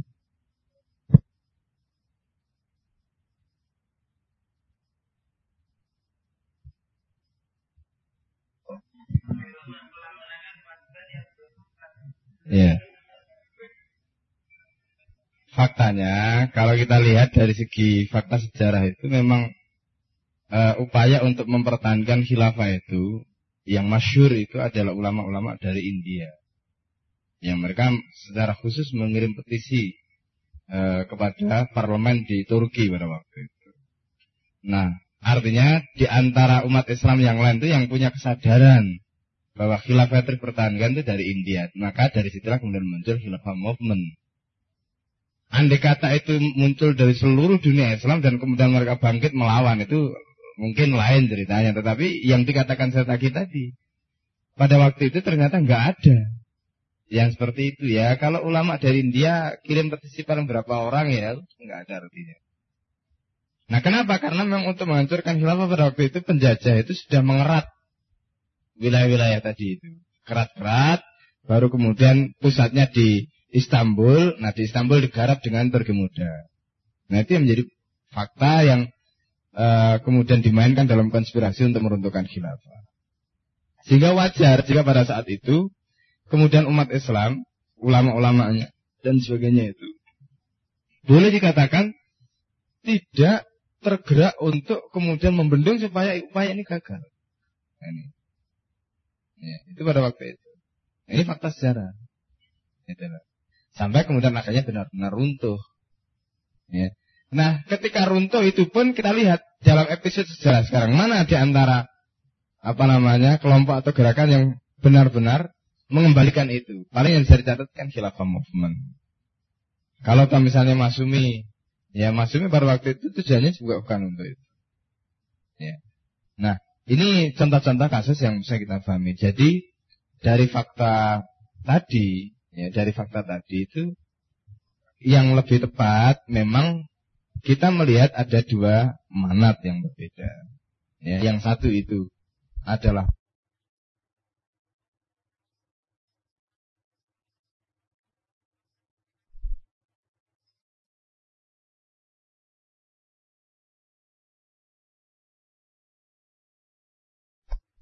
waktu itu benar-benar runtuh.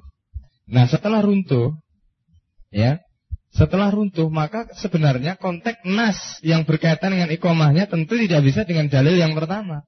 Misalnya dalil tentang ilah antara keperbawahan yang tadi dijelaskan oleh Ustaz Siddiq itu konteksnya berkaitan dengan konteks ketika ada sistem, ketika ada khilafah. Tapi kalau itu sudah tidak ada lagi, itu sudah out of context, maka kemudian berlaku dalil umum man khol ayat dan minta atillah tadi itu atau man mata dan sebagainya tadi. Jadi kewajibannya kemudian adalah kewajiban untuk mengembalikan supaya ada bayar. Jadi itu. Silakan.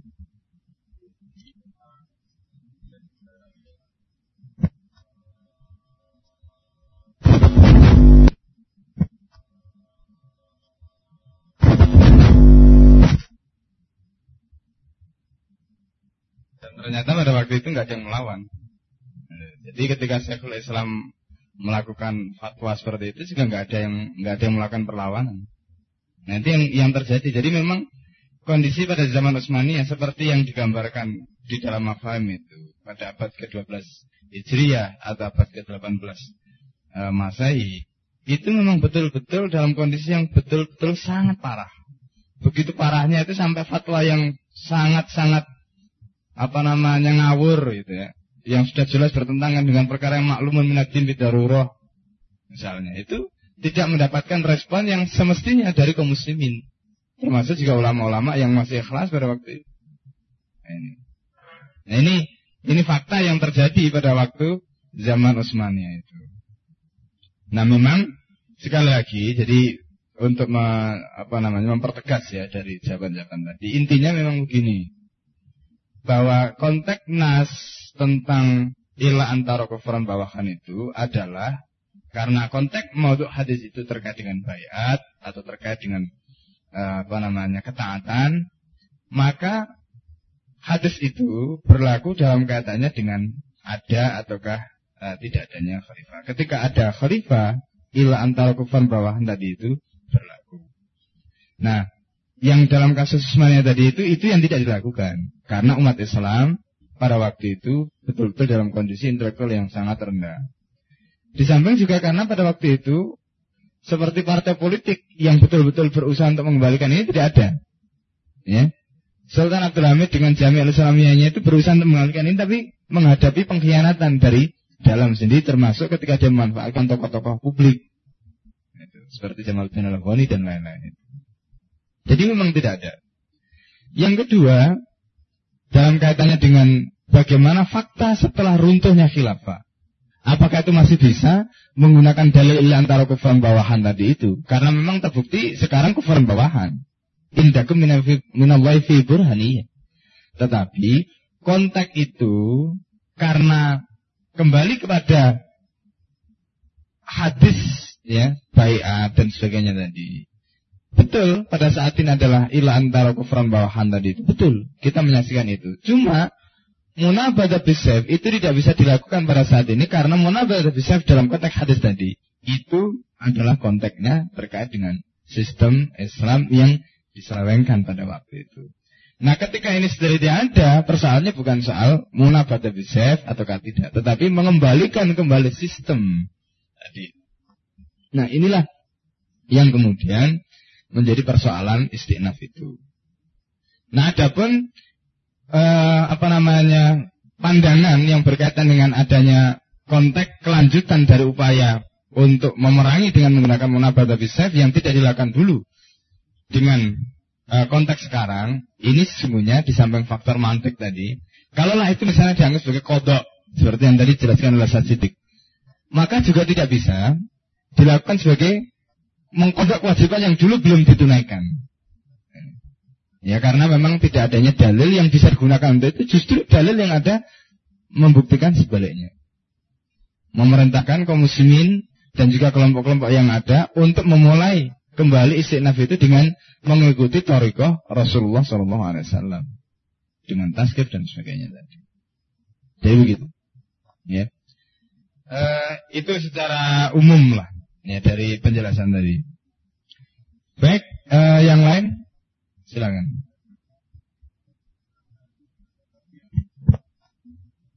Mengenai fakta bahwa para sahabat yang dihimpun oleh Rasulullah Wasallam ketika pada saat di Mekah untuk membangun apa namanya Daulah Madinah itu adalah partai politik.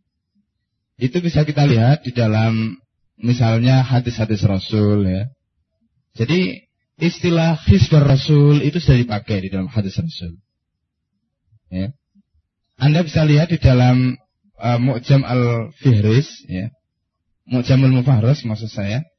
Uh, dalam konteks hadis li, had, li alfadil uh, li alfadi hadis rasul itu saya pernah meneliti jadi di situ istilah hisbar rasul itu sudah digunakan ya di dalam hadis untuk menjelaskan tentang uh, kalau istilah hizib tadi itu katakan secara harfiahnya berarti partai tapi apakah ini hanya berarti lughah dalam arti kelompok Ya, sebagaimana kalau Al-Quran mengatakan Hizbullah humul ghalibun.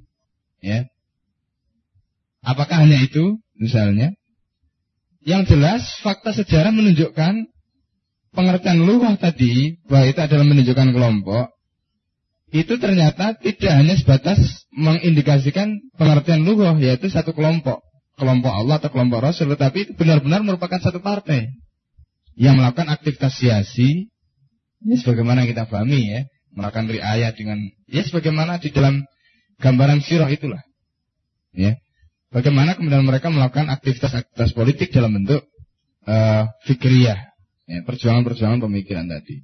Jadi itu bukti-bukti yang secara real bahwa mereka adalah partai politik. mereka melakukan misalnya aktivitas perburuan di tengah-tengah umat itu juga secara faktual bisa kita temukan. Ya. Nah ini, ini adalah bukti-bukti bahwa mereka adalah partai politik. Nah, bukti itu juga diungkapkan oleh Setaki di dalam Nidamul Hukum yang lama. Di dalam Nidamul Hukum yang lama itu, seperti yang tempoh hari saya singgung, yang di dalam Nidamul Hukum yang terbaru tidak dimasukkan ya.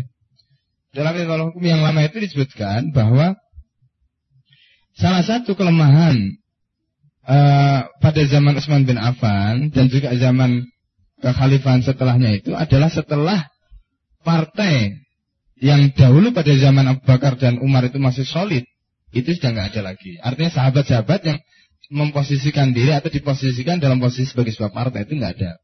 Yang melakukan muhasabah, kontrol dan sebagainya itu nggak ada.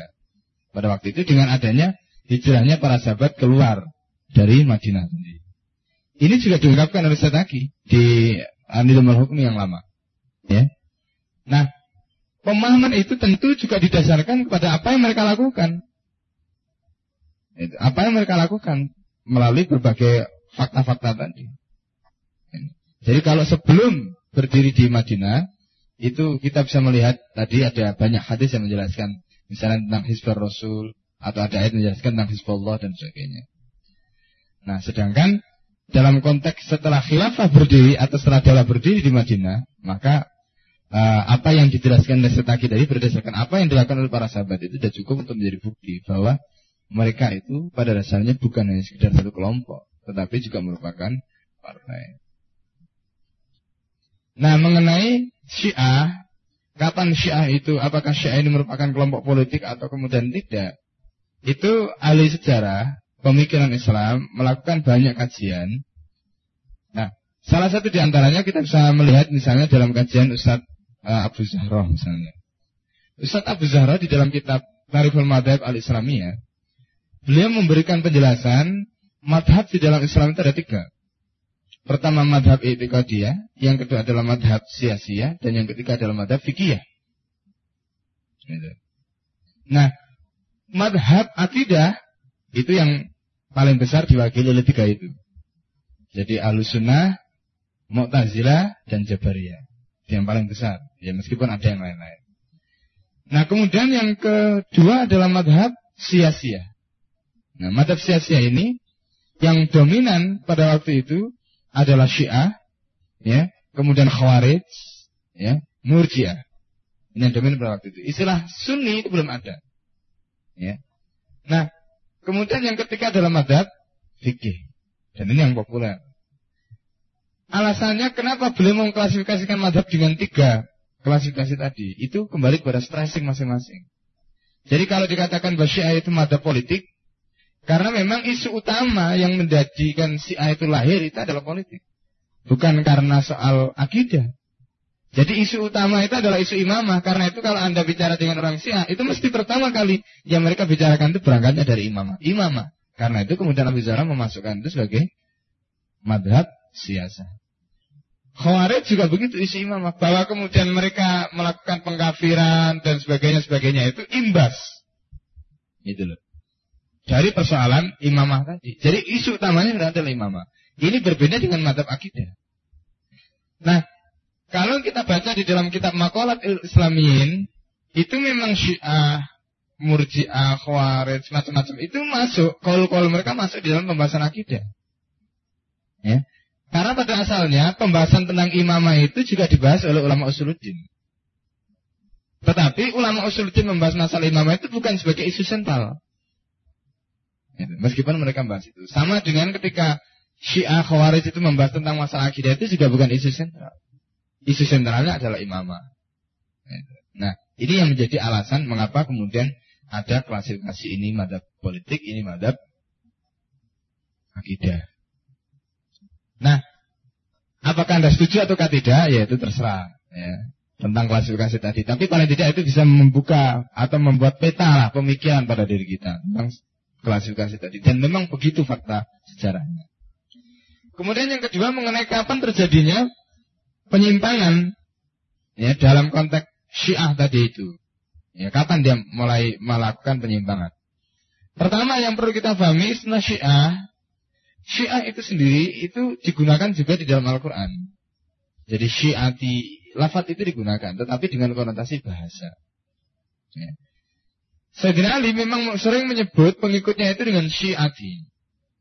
Ya, pengikutku, kelompokku, temanku. Nah ini yang tambahnya kemudian diadopsi oleh mereka. Ya, ini yang kemudian diadopsi oleh mereka dengan mengatasnamakan atau menggunakan istilah syiah tadi. Tetapi kemudian istilah syiah itu sudah menjadi ismun wa musamma, menjadi nama dengan konotasi tertentu. Yang tidak bisa dikembalikan pada apa yang dinyatakan dalam Al-Quran. Atau kata-kata Sayyidina Ali tadi. Gitu. Nah termasuk di antaranya karena adanya perkembangan politik. Ya, mereka yang mendukung Ali dan mereka yang anti Ali. Nah ini akibat dari terjadinya fitnah kubro. Terbunuhnya Utsman tadi. Jadi kalau di dalam uh, pembahasan ilmu kalam itu ada istilah fitnah kubro, ada pembahasan uh, apa namanya bidang di masalah ilmu jadal atau uh, berkaitan dengan al-milal hal itu juga ada isu tadi itu fitnah kubro itu maksudnya adalah fitnah akibat dari terbunuhnya Utsman. Yang kemudian dari itu memicu persoalan-persoalan berikutnya termasuk terjadilah pepecahan-pepecahan tadi. Nah tentang e, misalnya berubahnya Syiah menjadi misalnya macam-macam, itu sebenarnya tidak lepas dari perkembangan berikutnya akibat dari pengaruh filsafat. Syiah itu sampai kemudian pecah, nggak karu-karuan setelah misalnya kita lihat ya penetrasi filsafat Persi itu. Kemudian muncul Ismailiyah, macam-macam macam-macam yang ekstrim termasuk Batinia, ya Koromito. Koromito itu Syiah ya. Koromito Batinia itu Syiah. Gitu. Itu Syiah. Nah, cuma namanya berbeda-beda tetapi maksudnya sama, itu Ismailiyah. Nah, kemudian mereka ada yang cenderung seperti Koromita itu yang dulu sempat mencuri Hajar Aswad itu juga Syiah. Ya, itu juga Syiah. Syiah Koromito. Ya, istilah lain Koromita, tapi itu Syiah. Ya, pecan ya, atau nama lain dari Ismailiyah, nama lain dari Batinia. Ini penelitian yang dilakukan oleh uh, ada penulis buku Al-Batinia fil mizan. Akidatul batinnya fil mizan. Itu dia teliti, termasuk di antaranya Ismailiyah tadi. Jadi nama itu hanya perbedaan. Nah, isu Syiah sebenarnya sudah boleh dikatakan redup ya. Hanya tinggal beberapa mata fikih yang kemudian muncul seperti Ja'fari. Jadi Ja'fari dan Zaidi. Memang masih ada karena memang buku-buku mereka masih dikaji oleh orang-orang Sunni. Seperti Eh, tulisan-tulisan uh, misalnya Asyaukani, kemudian Asunani itu tulisan-tulisan orang Syiah. Tetapi lebih dominan fikihnya, yang itu fikihnya lebih dekat dengan Syafi'i. Ya. Dan banyak hal memang mereka dekat dengan Sunni. Ya, termasuk di antaranya kalau kita kaji Zaidiyah misalnya. Ya. Zaid bin Zainal Abidin itu pandangan-pandangan mereka termasuk tentang Imam Al-Mafdul dan sebagainya itu dekat sekali. Nah, setelah berkembang ke sini akibat dari pengaruh filsafat tadi itulah kemudian mengalami reduksi-reduksi dan kemudian si ini boleh dikatakan tenggelam karena memang tidak ada relatif tidak tidak ada apa namanya pengikut dukungan dan sebagainya baru kemudian muncul kembali setelah revolusi Iran itu. itu. Muncul sebagai satu kekuatan politik yang kemudian dimanfaatkan oleh Amerika ya untuk melakukan upaya-upaya politik. Nah itulah fakta sejarah Ya. Jadi kalau Anda ingin tahu banyak ya bisa dibaca buku-buku sejarah pemikiran tentang itu. Ya. Jadi barangkali begitulah ya, gambarannya. Silakan. Aku umah itu. Penjelasan ini sebenarnya sudah dibahas di dalam hadis Siam ya. Jadi tentang ketika saya tadi menjelaskan uh, apa perbedaan antara konteks kitab kuntum khar umatin lafat umat di dalam surat Ali Imran ayat 110 dengan wal taku minkum ummah dalam ayat Imran 104. Nah, di sini menurut saya tadi ada lafat umat yang sama disebut di dalam surat yang sama. Ya, di situ juga ada khitab. Nah, cuma kemudian tikror dalam konteks ayat kedua tadi itu apa maksudnya? Jadi kalau ayat yang pertama wal minkum Ayat yang kedua itu kuntum khar umatin. Nah, apakah tidak berarti bahwa maksud umat itu juga sama? Berarti dua-duanya sama. Maksudnya itu umat Islam. Ataukah yang dimaksud dengan wal takum tadi adalah umat yang lain? Karena jika maksudnya sama, itu berarti terjadi pengulangan yang sia-sia kan begitu. Nah karena itu kemudian dijelaskan maksudnya wal takum minkum ummah, umat di situ. Pengertiannya berbeda dengan umat yang dimaksud dengan kuntum khair umatin. Nah kalau kuntum khair umatin itu sudah disepakati bahwa itu adalah umat, umat Muhammad. E, misalnya Ibnu Kasir mengutip pendapat e, Sayyidina Umar misalnya menjelaskan bahwa umat di situ ya sesuai untuk seluruh umat, maksudnya umat Muhammad itu. Untuk seluruh apakah itu sahabat atau generasi pasca sahabat itu Asalkan mereka memenuhi syarat dalam ayat tadi. Berarti konteks kuntum khairu umatin itu umat di situ maksudnya adalah umum. Ya, umat dalam arti bukan kelompok tapi umat Islam. Adapun wal takum ummah, ummah yang kedua di sini itu pengertiannya berbeda dengan yang pertama. Nah, alasannya karena dalil tadi. Nah, kalau begitu apa maksudnya wal takum minkum ummah ini? Jika dikaitkan misalnya dengan ayat wa'tasimu bihablillah wala tafarraqu. Apakah tidak bisa misalnya e, karena ini memerintahkan e, misalnya berpegang teguh pada hablillah kemudian tidak boleh tafaruk sementara ini ada perintah untuk e, membentuk umat. Ya, padahal tidak boleh untuk tafaruk. Ini bagaimana? Apakah tidak kontradik? Nah, atau justru mafhum tentang tafaruk yang dimaksud dalam ayat tadi itu harus difahami supaya tidak kontradik dengan wal takum minkum ummah. Yang jelas penafsiran tentang wal takum ummah itu bermakna jamaah itu bukan hanya oleh hizib. Ya. Kalau tidak salah Imam At-Tabari, kemudian yang sering dipakai oleh orang Muhammadiyah itu adalah tafsir Al-Manar itu juga menafsirkan dengan jamaah. Ya, jamaah atau uh, kutlah mutakatilah gitu. Nah, kalau itu maknanya seperti itu, Berarti perintahnya dalam bentuk jamaah. Jamaah yang bagaimana? Yang melakukan amar ma'ruf dan mungkar dan seterusnya. Nah, berarti apa logika wal, uh, logika wa'tasimu bihablillah? Nah, wa'tasimu bihablillah itu justru memberikan penegasan bagi maksud bahwa kita ini diperintahkan agar berpegang teguh kepada Islam dan jangan bercerai-berai maksudnya meninggalkan Islam. Jadi konteksnya dengan itu wala kemudian disambung dengan ayat berikutnya wala takunu kalladzina tafarraqu ya, dan seterusnya itu. Nah orang-orang yang tafarruk itu di dalam banyak ayat diceritakan bahwa mereka adalah orang yang tidak berpegang teguh kepada hablillah atau Islam. Bukan karena dia misalnya berjamaah atau tidak. Sebab begini, di dalam penjelasan yang lain, Al-Wa'i itu pernah menguraikan bahwa al-hayat al-jamaiyah atau al-hayat al-hizbiyah min tabi'ati hayatul insan. Kehidupan berkelompok, kehidupan berjamaah itu merupakan karakter kehidupan manusia. Tidak ada ceritanya manusia yang hidup tidak berkelompok. Nah cuma masalahnya dia membangun kelompoknya itu dengan robito apa? Nah, itu yang jadi masalah. Apakah kemudian robitohnya tadi itu robitoh yang didasarkan kepada Islam, yang dengan begitu dia berpegang teguh kepada hablillah, ataukah robitohnya itu dibangun bukan dengan Islam? Nah itu yang jadi masalah. Bahwa kemudian masing-masing manusia itu mempunyai al-haya al-hisbiyah atau al-haya al-jamaiyah. Itu tidak bisa dinafikan. Itu merupakan tobi atau hayatul insan. Nah itu. Adapun berkaitan dengan misalnya hadis, ada hadis yang lain yang dipakai oleh eh, sebagian orang, misalnya tentang hadis dari Hudayfa al-Yaman. Ya karena ada perintah Fa'tazil fitil kalfirok misalnya, walau anta udah asal sajar misalnya. Ini sudah dijelaskan oleh Setaki di dalam buku Al-Khilafah bahwa yang dimaksud dengan Fatazil fitil kalfirok, termasuk juga dalam hadis siam, itu alfirok yang mana? Yang kodafu tadi itu, ala babi janam itu. Nah, yang firok-firok yang dia mendorong atau menceburkan orang itu dalam neraka jahanam. Itu atau yang di situ ala babi janam itu. Nah, sementara kita di satu sisi juga diperintahkan falzim jama'at al-muslimin wa imamahum. Nah, ini eh, gambaran-gambaran uh, yang bisa memberikan penjelasan pada kita. Nah tentang nama, nama, kenapa harus ada nama? Kenapa tidak sering? Kenapa tidak disebut saja misalnya? Kenapa harus pakai Hizbut Tahrir ini itu macam-macam? Kenapa tidak disebut dengan misalnya Muslim saja? Kan sudah cukup. Ya wasama kumul muslimu min qabl.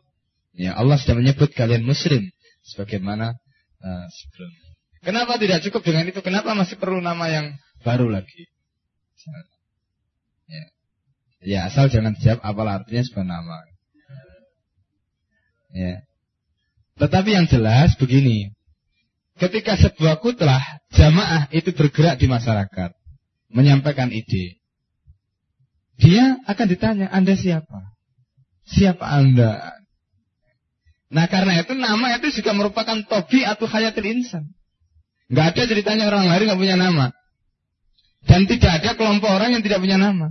Nah persoalannya kemudian apakah nama itu dilarang atau tidak kan begitu. Nah masalahnya di sini tidak ada larangan atau tidak ada ketentuan misalnya tidak boleh kelompok kaum muslimin itu disebut dengan nama yang lain kecuali dengan ini tidak ada. Jika itu tidak ada maka kenapa tidak boleh?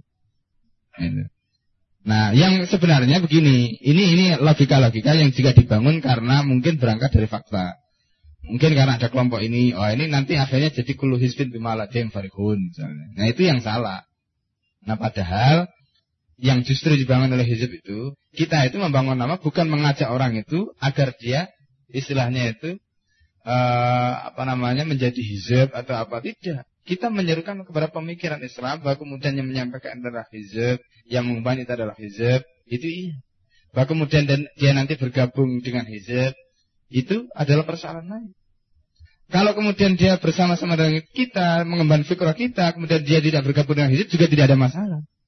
Iya kan? Karena dakwah kita adalah dakwah ilal Islam, dakwah listinafil Islam, di mana hizib adalah kutlah yang mengemban itu.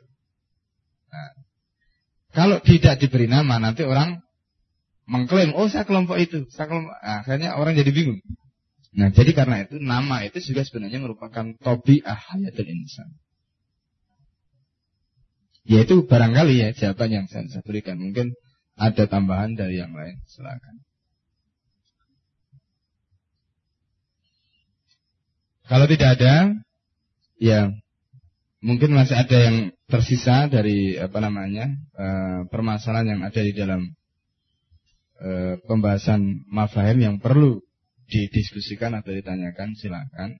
Mumpung kita masih ketemu. Ya. saya pikir tentang dakwah metode dakwah dan sebagainya itu sudah banyak dibahas eh, di dalam buku-buku dakwah ya, yang lain. Ya nanti bisa kita rujuk. Ya nggak ada hal yang istimewa kan kita pun misalnya bicara soal syarah ya di dalam kitab Adaulah sudah banyak dari segi rohnya kalau misalnya bicara soal misalnya istidlalnya macam-macam juga sudah banyak buku-buku yang ditulis oleh Syabab. Jadi itu semuanya bisa membantu kita untuk mengembangkan. Ya.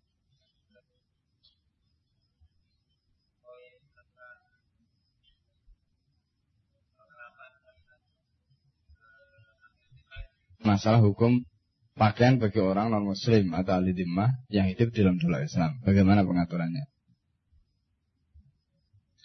Saya ingin cerita sedikit di dalam Mausu'ah Fiqh Umar yang ditulis oleh Dr. Ros Abdul Aji itu ada penjelasan bagaimana pada zaman Sayyidina Umar dulu itu ahli dimah kalau mereka hidup di dalam jamaah kaum muslim artinya mereka hidup di luar ya komunitas mereka dan itu bersama-sama dengan kaum muslimin maka mereka wajib mengenakan pakaian sebagaimana kaum muslim cuma ada tanda jadi diberi tanda. Jadi pada Sayyidina Umar itu ada sabuk yang mereka kenakan. Itu menandakan bahwa dia ahli dimah.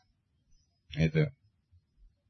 Ya, itu kebetulan yang ditabani pada waktu itu. Kemudian nanti kalau khalifah itu mentabani uslub yang lain, misalnya nggak usah pakai sabuk, apa pakai apa pita atau apa ya misalnya. Itu juga terserah. Ya, ini kaitannya dengan masalah tabani nanti. Terserah itu. Tapi yang jelas memang Bukan berarti kemudian mereka dibebaskan sama sekali sehingga ketika mereka keluar di negeri kaum muslimin termasuk di antaranya masalah khamar. Khamar itu mereka boleh minum dengan orang-orang sesama mereka tetapi tidak boleh kalau seandainya mereka berada di dalam komunitas muslim. Ya. Ada buku-buku lain yang bisa menjelaskan ini mungkin uh, ya di samping Mausu Afik Umar ya. Itu agak tebal sekian. Mausu Afik Umar ini bagus ya, untuk menjelaskan ini. Fakta-fakta ini banyak. Kemudian eh, kalau tidak salah ada buku Al Akoliyatul Muslimin, jadi minoritas Muslim. Nah, itu juga antara lain ada itu penjelasan tentang al seperti apa. Uh, dan banyak ya kitab-kitab fikih yang kalau misalnya khususnya tentang aludimah itu tulisannya Ibnu Qayyim. Ya, hukum khusus yang mengatur tentang aludimah. Ya, namanya aludimah. Ya, judul bukunya itu. Itu banyak sulap sulap ahkam aludimah ya. ya. Ahkam aludimah tulisan Ibnu Qayyim al-Jauziyah. Ya. Jadi begitu. Ya, secara umum, secara umum. Mungkin yang lain silakan kalau mau tambahkan. Ya, pakar syariah. Antum meneliti apa? Ahli lima apa meneliti asuransi? Atau meneliti privatisasi? Iya. Ya kalau nggak ada udah. Ya silakan. Ya sebenarnya perbedaan atau klasifikasi nuktoh itu untuk menjadikan supaya perjalanan dakwah itu menjadi smooth. Gitu. Ya. Jadi supaya berjalannya itu nggak kayak naik tangga gitu. Ya. Gerunjal. Jadi maksudnya ya jalannya ya gini. Gitu. Jadi karena itu perpindahan dari satu nukta ke nukta yang lain atau satu fase ke fase yang lain itu memang sangat tipis. Jadi misalnya eh, contoh ya di dalam masalah nuktoh ibtidah yang di dalamnya itu daur taskif misalnya maka di dalam daur taskif itu nanti ada bidaya ada istilahnya uh, nihayah ya, ada akhir daur taskif. Nah, akhir daur taskif itu adalah ketika kita sudah melakukan muhawalah mukhotobah. Nah, muhawalah mukhotobah itu apa aktivitasnya? Aktivitasnya seperti dalam uh, nukto intilak maupun dukhul mustama itu disebutkan ya ada empat. Ya, jadi uh, misalnya seperti taskif jama'i murakazi kemudian kasyuf khutat ini masih itu bagian-bagian dari aktivitas. Nah, kalau ini berhasil, maka kemudian kita mulai bidayah tafa'ul. Ya, ada bidayah tafa'ul. Nah, bidayah tafa'ul di situ, di situ kemudian mulai nukta intilak, di situ mulai uh, kalau ini berhasil, kemudian dukhul mustama, kalau ini berhasil baru kifah apa kifah tam. Ya, atau tafa'ul tam. Nah, ini gambaran ya tentang perubahan tadi itu, tapi ini sifatnya tadi nggak bisa kita ukur dengan tangga tadi, ya kayak naik tangga gitu. Sulit ya seperti itu. Jadi yang yang lebih tepat barangkali ya perpindahan dari satu ke yang lain itu memang terjadi dengan smooth. Gitu. Ya. Nah sekarang masalah titik-titik itu untuk apa? Ini sekali lagi ini terkait dengan masalah kemarin yang kita sudah singgung ini kaitannya dengan tafsir bil Jadi pada titik ini apa yang harus dilakukan, daurnya apa, apa yang harus dilakukan, nah, itu yang harus dicapai. Kemudian berpindah pada berikutnya dan begitu seterusnya. Jadi begitu. Nah penjelasannya lebih jauh nanti memang bisa kita rujuk di dalam buku seperti Nukto Intilak atau Tukhul Muslama.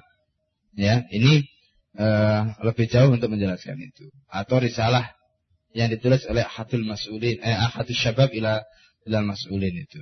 Nah itu juga banyak bisa memberikan contoh kepada kita. Jadi begitu. Nah nanti di dalam takatul ya itu mungkin lebih rinci ya pembahasan tentang ini poin-poin ini. Ya, poin-poin tentang nukta-nukta. Jadi aktivitas itu yang dilakukan pada setiap nukta. Jadi begitu. Jelas? Sudah cukup?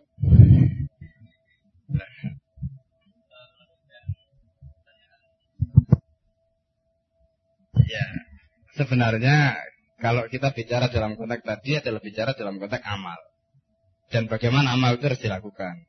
Maka kemudian di situ dibuatlah ini titik ini, ini titik ini, titik ini. Nah, jadi kesimpulannya itu semuanya terkait dengan kondisi. Gitu, terkait dengan kondisi. Nah, secara keseluruhan memang tidak bisa dikatakan kembali gitu ya. Jadi misalnya posisi hidup sekarang dalam posisi sudah nuktoh irtikas misalnya. Nuktoh intilak sudah lama ya kita. Nah, nuktoh irtikas. Nah, itu secara keseluruhan. Nah, cuma apakah pada kondisi tertentu misalnya di satu wilayah itu poin-poin tadi itu bisa balik misalnya. Ya. Ya ini tentu kembali kepada fakta masing-masing dakwah karena logika tadi itu kan bukan sesuatu yang saklek harus begitu karena ini berkaitan dengan target, tujuan, goya dan macam-macam yang harus diwujudkan di setiap tempat tadi. Jika kemudian misalnya hancur dimulai lagi, misalnya ya berarti harus mulai dari nol. Contoh misalnya seperti kasus di Yordan. Pernah terjadi karena misalnya kasus tertentu atau di Syria ya. Itu dibubarkan semua. Ya. Kemudian dibangun lagi. Padahal mungkin sebelumnya sudah sampai jauh katakan. Bangun lagi. Ya karena dianggap bahwa bangunan yang dibikin tadi nggak pas atau nggak sesuai misalnya. Yaitu pertimbangan-pertimbangan yang kembali kepada masalah tafkir yang berkaitan dengan hoya tadi. Ya. Jadi sebenarnya ini bukan merupakan sesuatu yang saklek harus seperti itu. Jelas ya? Baik ya sampai di sini uh, kita akhiri forum kita. Oh iya ya maaf, sorry. Ya nanti kita skorsing dulu setelah eh, baik ya, tentang usulan tadi saya bacakan. Jadi buku yang pertama ini Inhilalud itu adalah kitab diambil dari kitab Daulah Al-Islamiyah tulisan Sutakiddin Anabani rahimahullah. Nah, ya seperti yang ada di dalam referensi itu. Ya. Jadi itu uh, ditulis oleh Sutakiddin uh, Anabani rahimahullah. Penerbitnya semuanya ada di situ tahun berapa. Kemudian yang kedua itu adalah jadi penulisnya adalah Nadia Mahmud Mustafa seperti itu ya, yang direferensi itu. Eh? Apa? Oh enggak terus itu setelah itu al ghazal tafsir itu masih inhilal itu. Masih kelanjutannya inhilal. Baliknya itu. Nah, Nadia Mahmud Mustafa Al-Asrul Usmani Ya itulah yang ada di tulisan itu. Al-Asrul Usmani minal kuwa al-haimana ilal bidayatil masalah syarqiyah. Jadi era Utsmani dari al-kuwa al-haimana masa sebagai uh, superpower ya. Hingga menjadi atau hingga permulaan masalah syarqiyah ketimuran. Itu Anda bisa lihat di referensi nomor 2 itu sampai halaman itu panjang ya itu fakta sejarah banyak fakta sejarah Usmania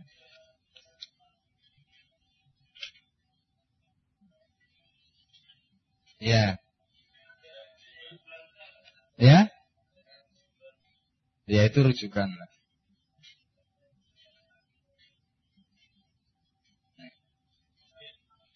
Kemudian mulai dari tamhid itu itu Abdul Majid Al-Muhtasib itu jadi tafsir fi asir rohin itu halaman yang tiga itu.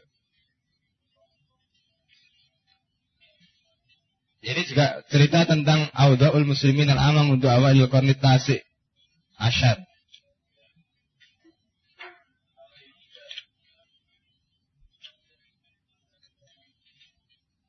Tamhid itu yang nomor tiga itu. Yang di referensi ini loh, lihat referensi ini.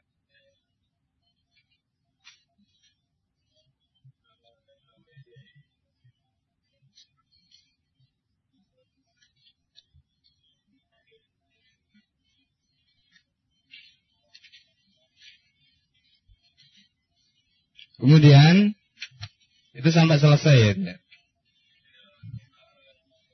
Kemudian Nah, yang ada kotaknya itu seperti Quran itu. Eh, enggak lebih itu. Terakhirnya halaman 39 ya. Kemudian Al-Fasul Sani wal Isrun itu filogote al Amsar. Ini cerita tentang bahasa Arab itu sejak kapan diabaikan. Itu kitab Mukadimah Ibnu Khaldun. Ya, ini kita Mukadimah Ibnu Khaldun.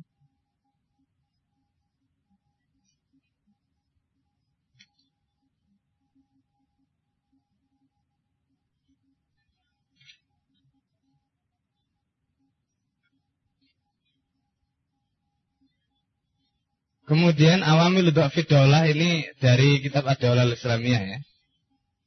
Balik ke, uh, Tadi yang dibalik tadi. Baliknya tadi. Awamil Fit Daulah Islamnya itu dalam kitab Ad-Daulah Islamnya. Iya.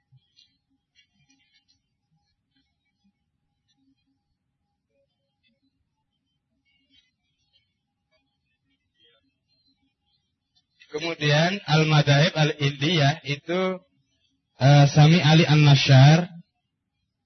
Anda lihat referensi halaman berapa itu? Tentang kegagalan usaha itu membangkitkan itu. Itu Sami Ali An-Nashar halaman kedua itu. Nas'atul Fikril Falsafi fil Islam Darul Ma'arif Beirut tanpa tahun halaman sekian sekian.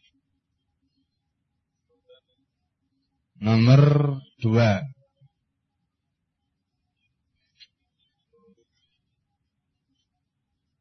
Nah kemudian berikutnya setelah itu itu tulisannya Sami Atif Azain Asufia fi Nadril Islam Firosatan Takhliriyatan Ini cerita tentang sufi.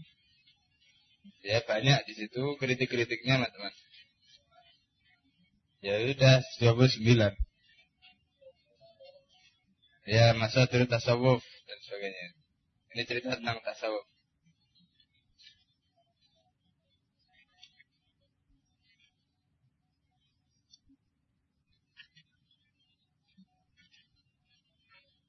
Terus itu kemudian setelah itu ada halaman 45. Halaman 45 itu cerita tentang kan di dalam mafahim itu di awal itu kan ada pembahasan tentang al-adat muhakamah gitu ya. Nah, salah satu bahan bacaan meskipun ini kita tidak tabani ya. Cuma ini sebagai tambahan informasi. Ya. Jadi ini sebagai tambahan informasi untuk memperkaya wawasan Anda tentang penjelasan al-adat muhakamah. 45 halaman 45. Setelah tadi setelah Sami Atif Azan.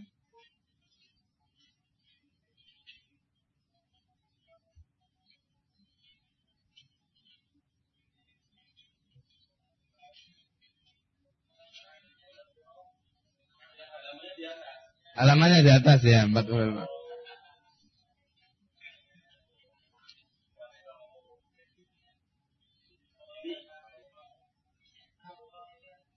Ya Abdullah Al-Hadrami Idahul Qawaid Al-Fiqhiyah. Itu. Referensi nomor 4 itu.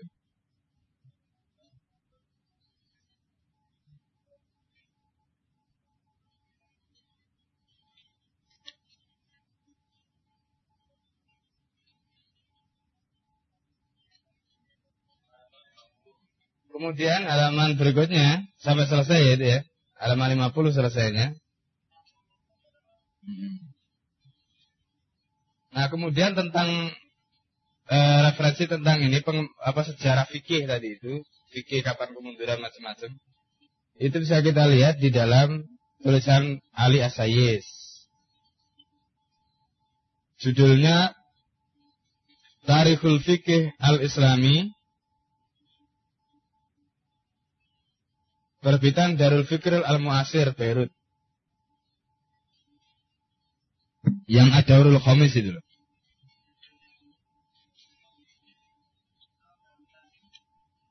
Oh, mana ada al-bagilan di sini? Oh, berarti kelewatan ya saya.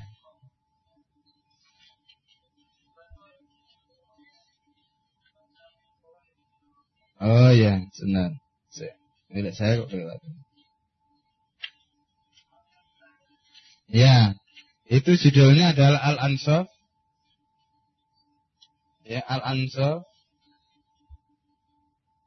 ya itu referensi yang ketiga itu konsekuensi pandangan mendalam tentang alam manusia dan sebagainya jadi Abu Bakar al Bakilani al Ansor Fima yajibul i'tiqadu wala yajuzul jahlu bihi. Maktab Al-Khoniji Kairo cetakan ketiga tahun 93.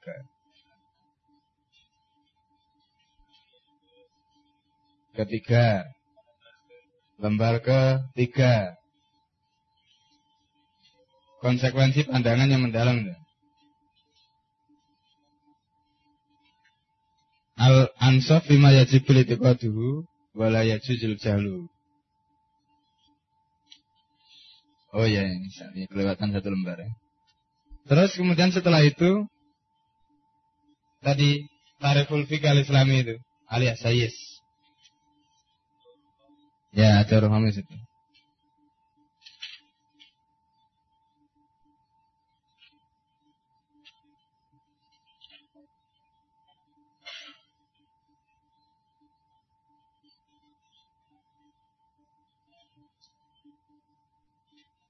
Kemudian yang terakhir itu ya ada bab taharah itu itu kitabnya Mukhtasar Al-Muzni karya Imam Al-Muzni.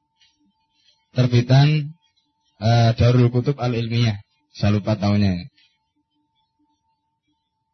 Halamannya ada di situ halaman 7 dan seterusnya. Mukhtasar Al-Muzni. Bab tahara yang pertama ya. Mukhtasar Al-Muzni. Al-Muzni. Terbitan Darul Kutub Al-Ilmiyah, Beirut. Saya lupa tahunnya, nanti bisa dicek. Sudah? Karangan Imam Al-Muzni. Kemudian berikutnya yang kita bayani ahkam itu adalah tulisan Al-Khatib Asyarbini nama kitabnya Al-Iqna fi Sarhi Al-Fadi Abu Suja Al-Iqna fi Sarhi Al-Fadi Abu Suja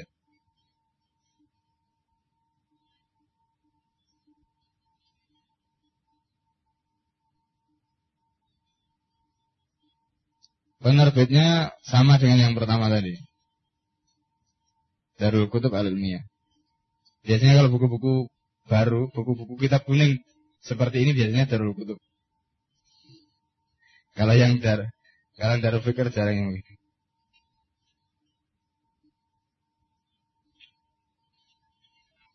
Kemudian yang terakhir Al-Khatib Asar Bini. Yang terakhir adalah Khasyah Ibnu Abidin atau nama lainnya adalah Raddul Mukhtar.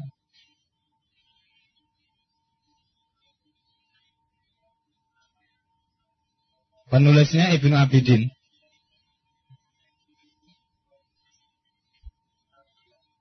Khasiyah Ibnu Abidin. Ibnu Abidin itu nama penulisnya. Nama kitab lain, nama kitab aslinya itu Radul Mukhtar. Cuma karena nama penulisnya itu Ibnu Abidin, terkenalnya kemudian disebut dengan Khasiyah Ibnu Abidin.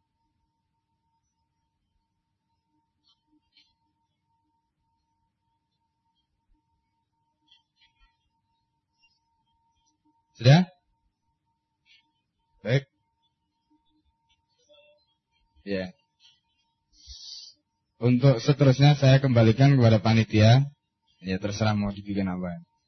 Untuk saya saya akhiri subhanakallah hamdika asyhadu an la ilaha illa anta astaghfiruka wa atubu ilaik. Assalamualaikum warahmatullahi wabarakatuh.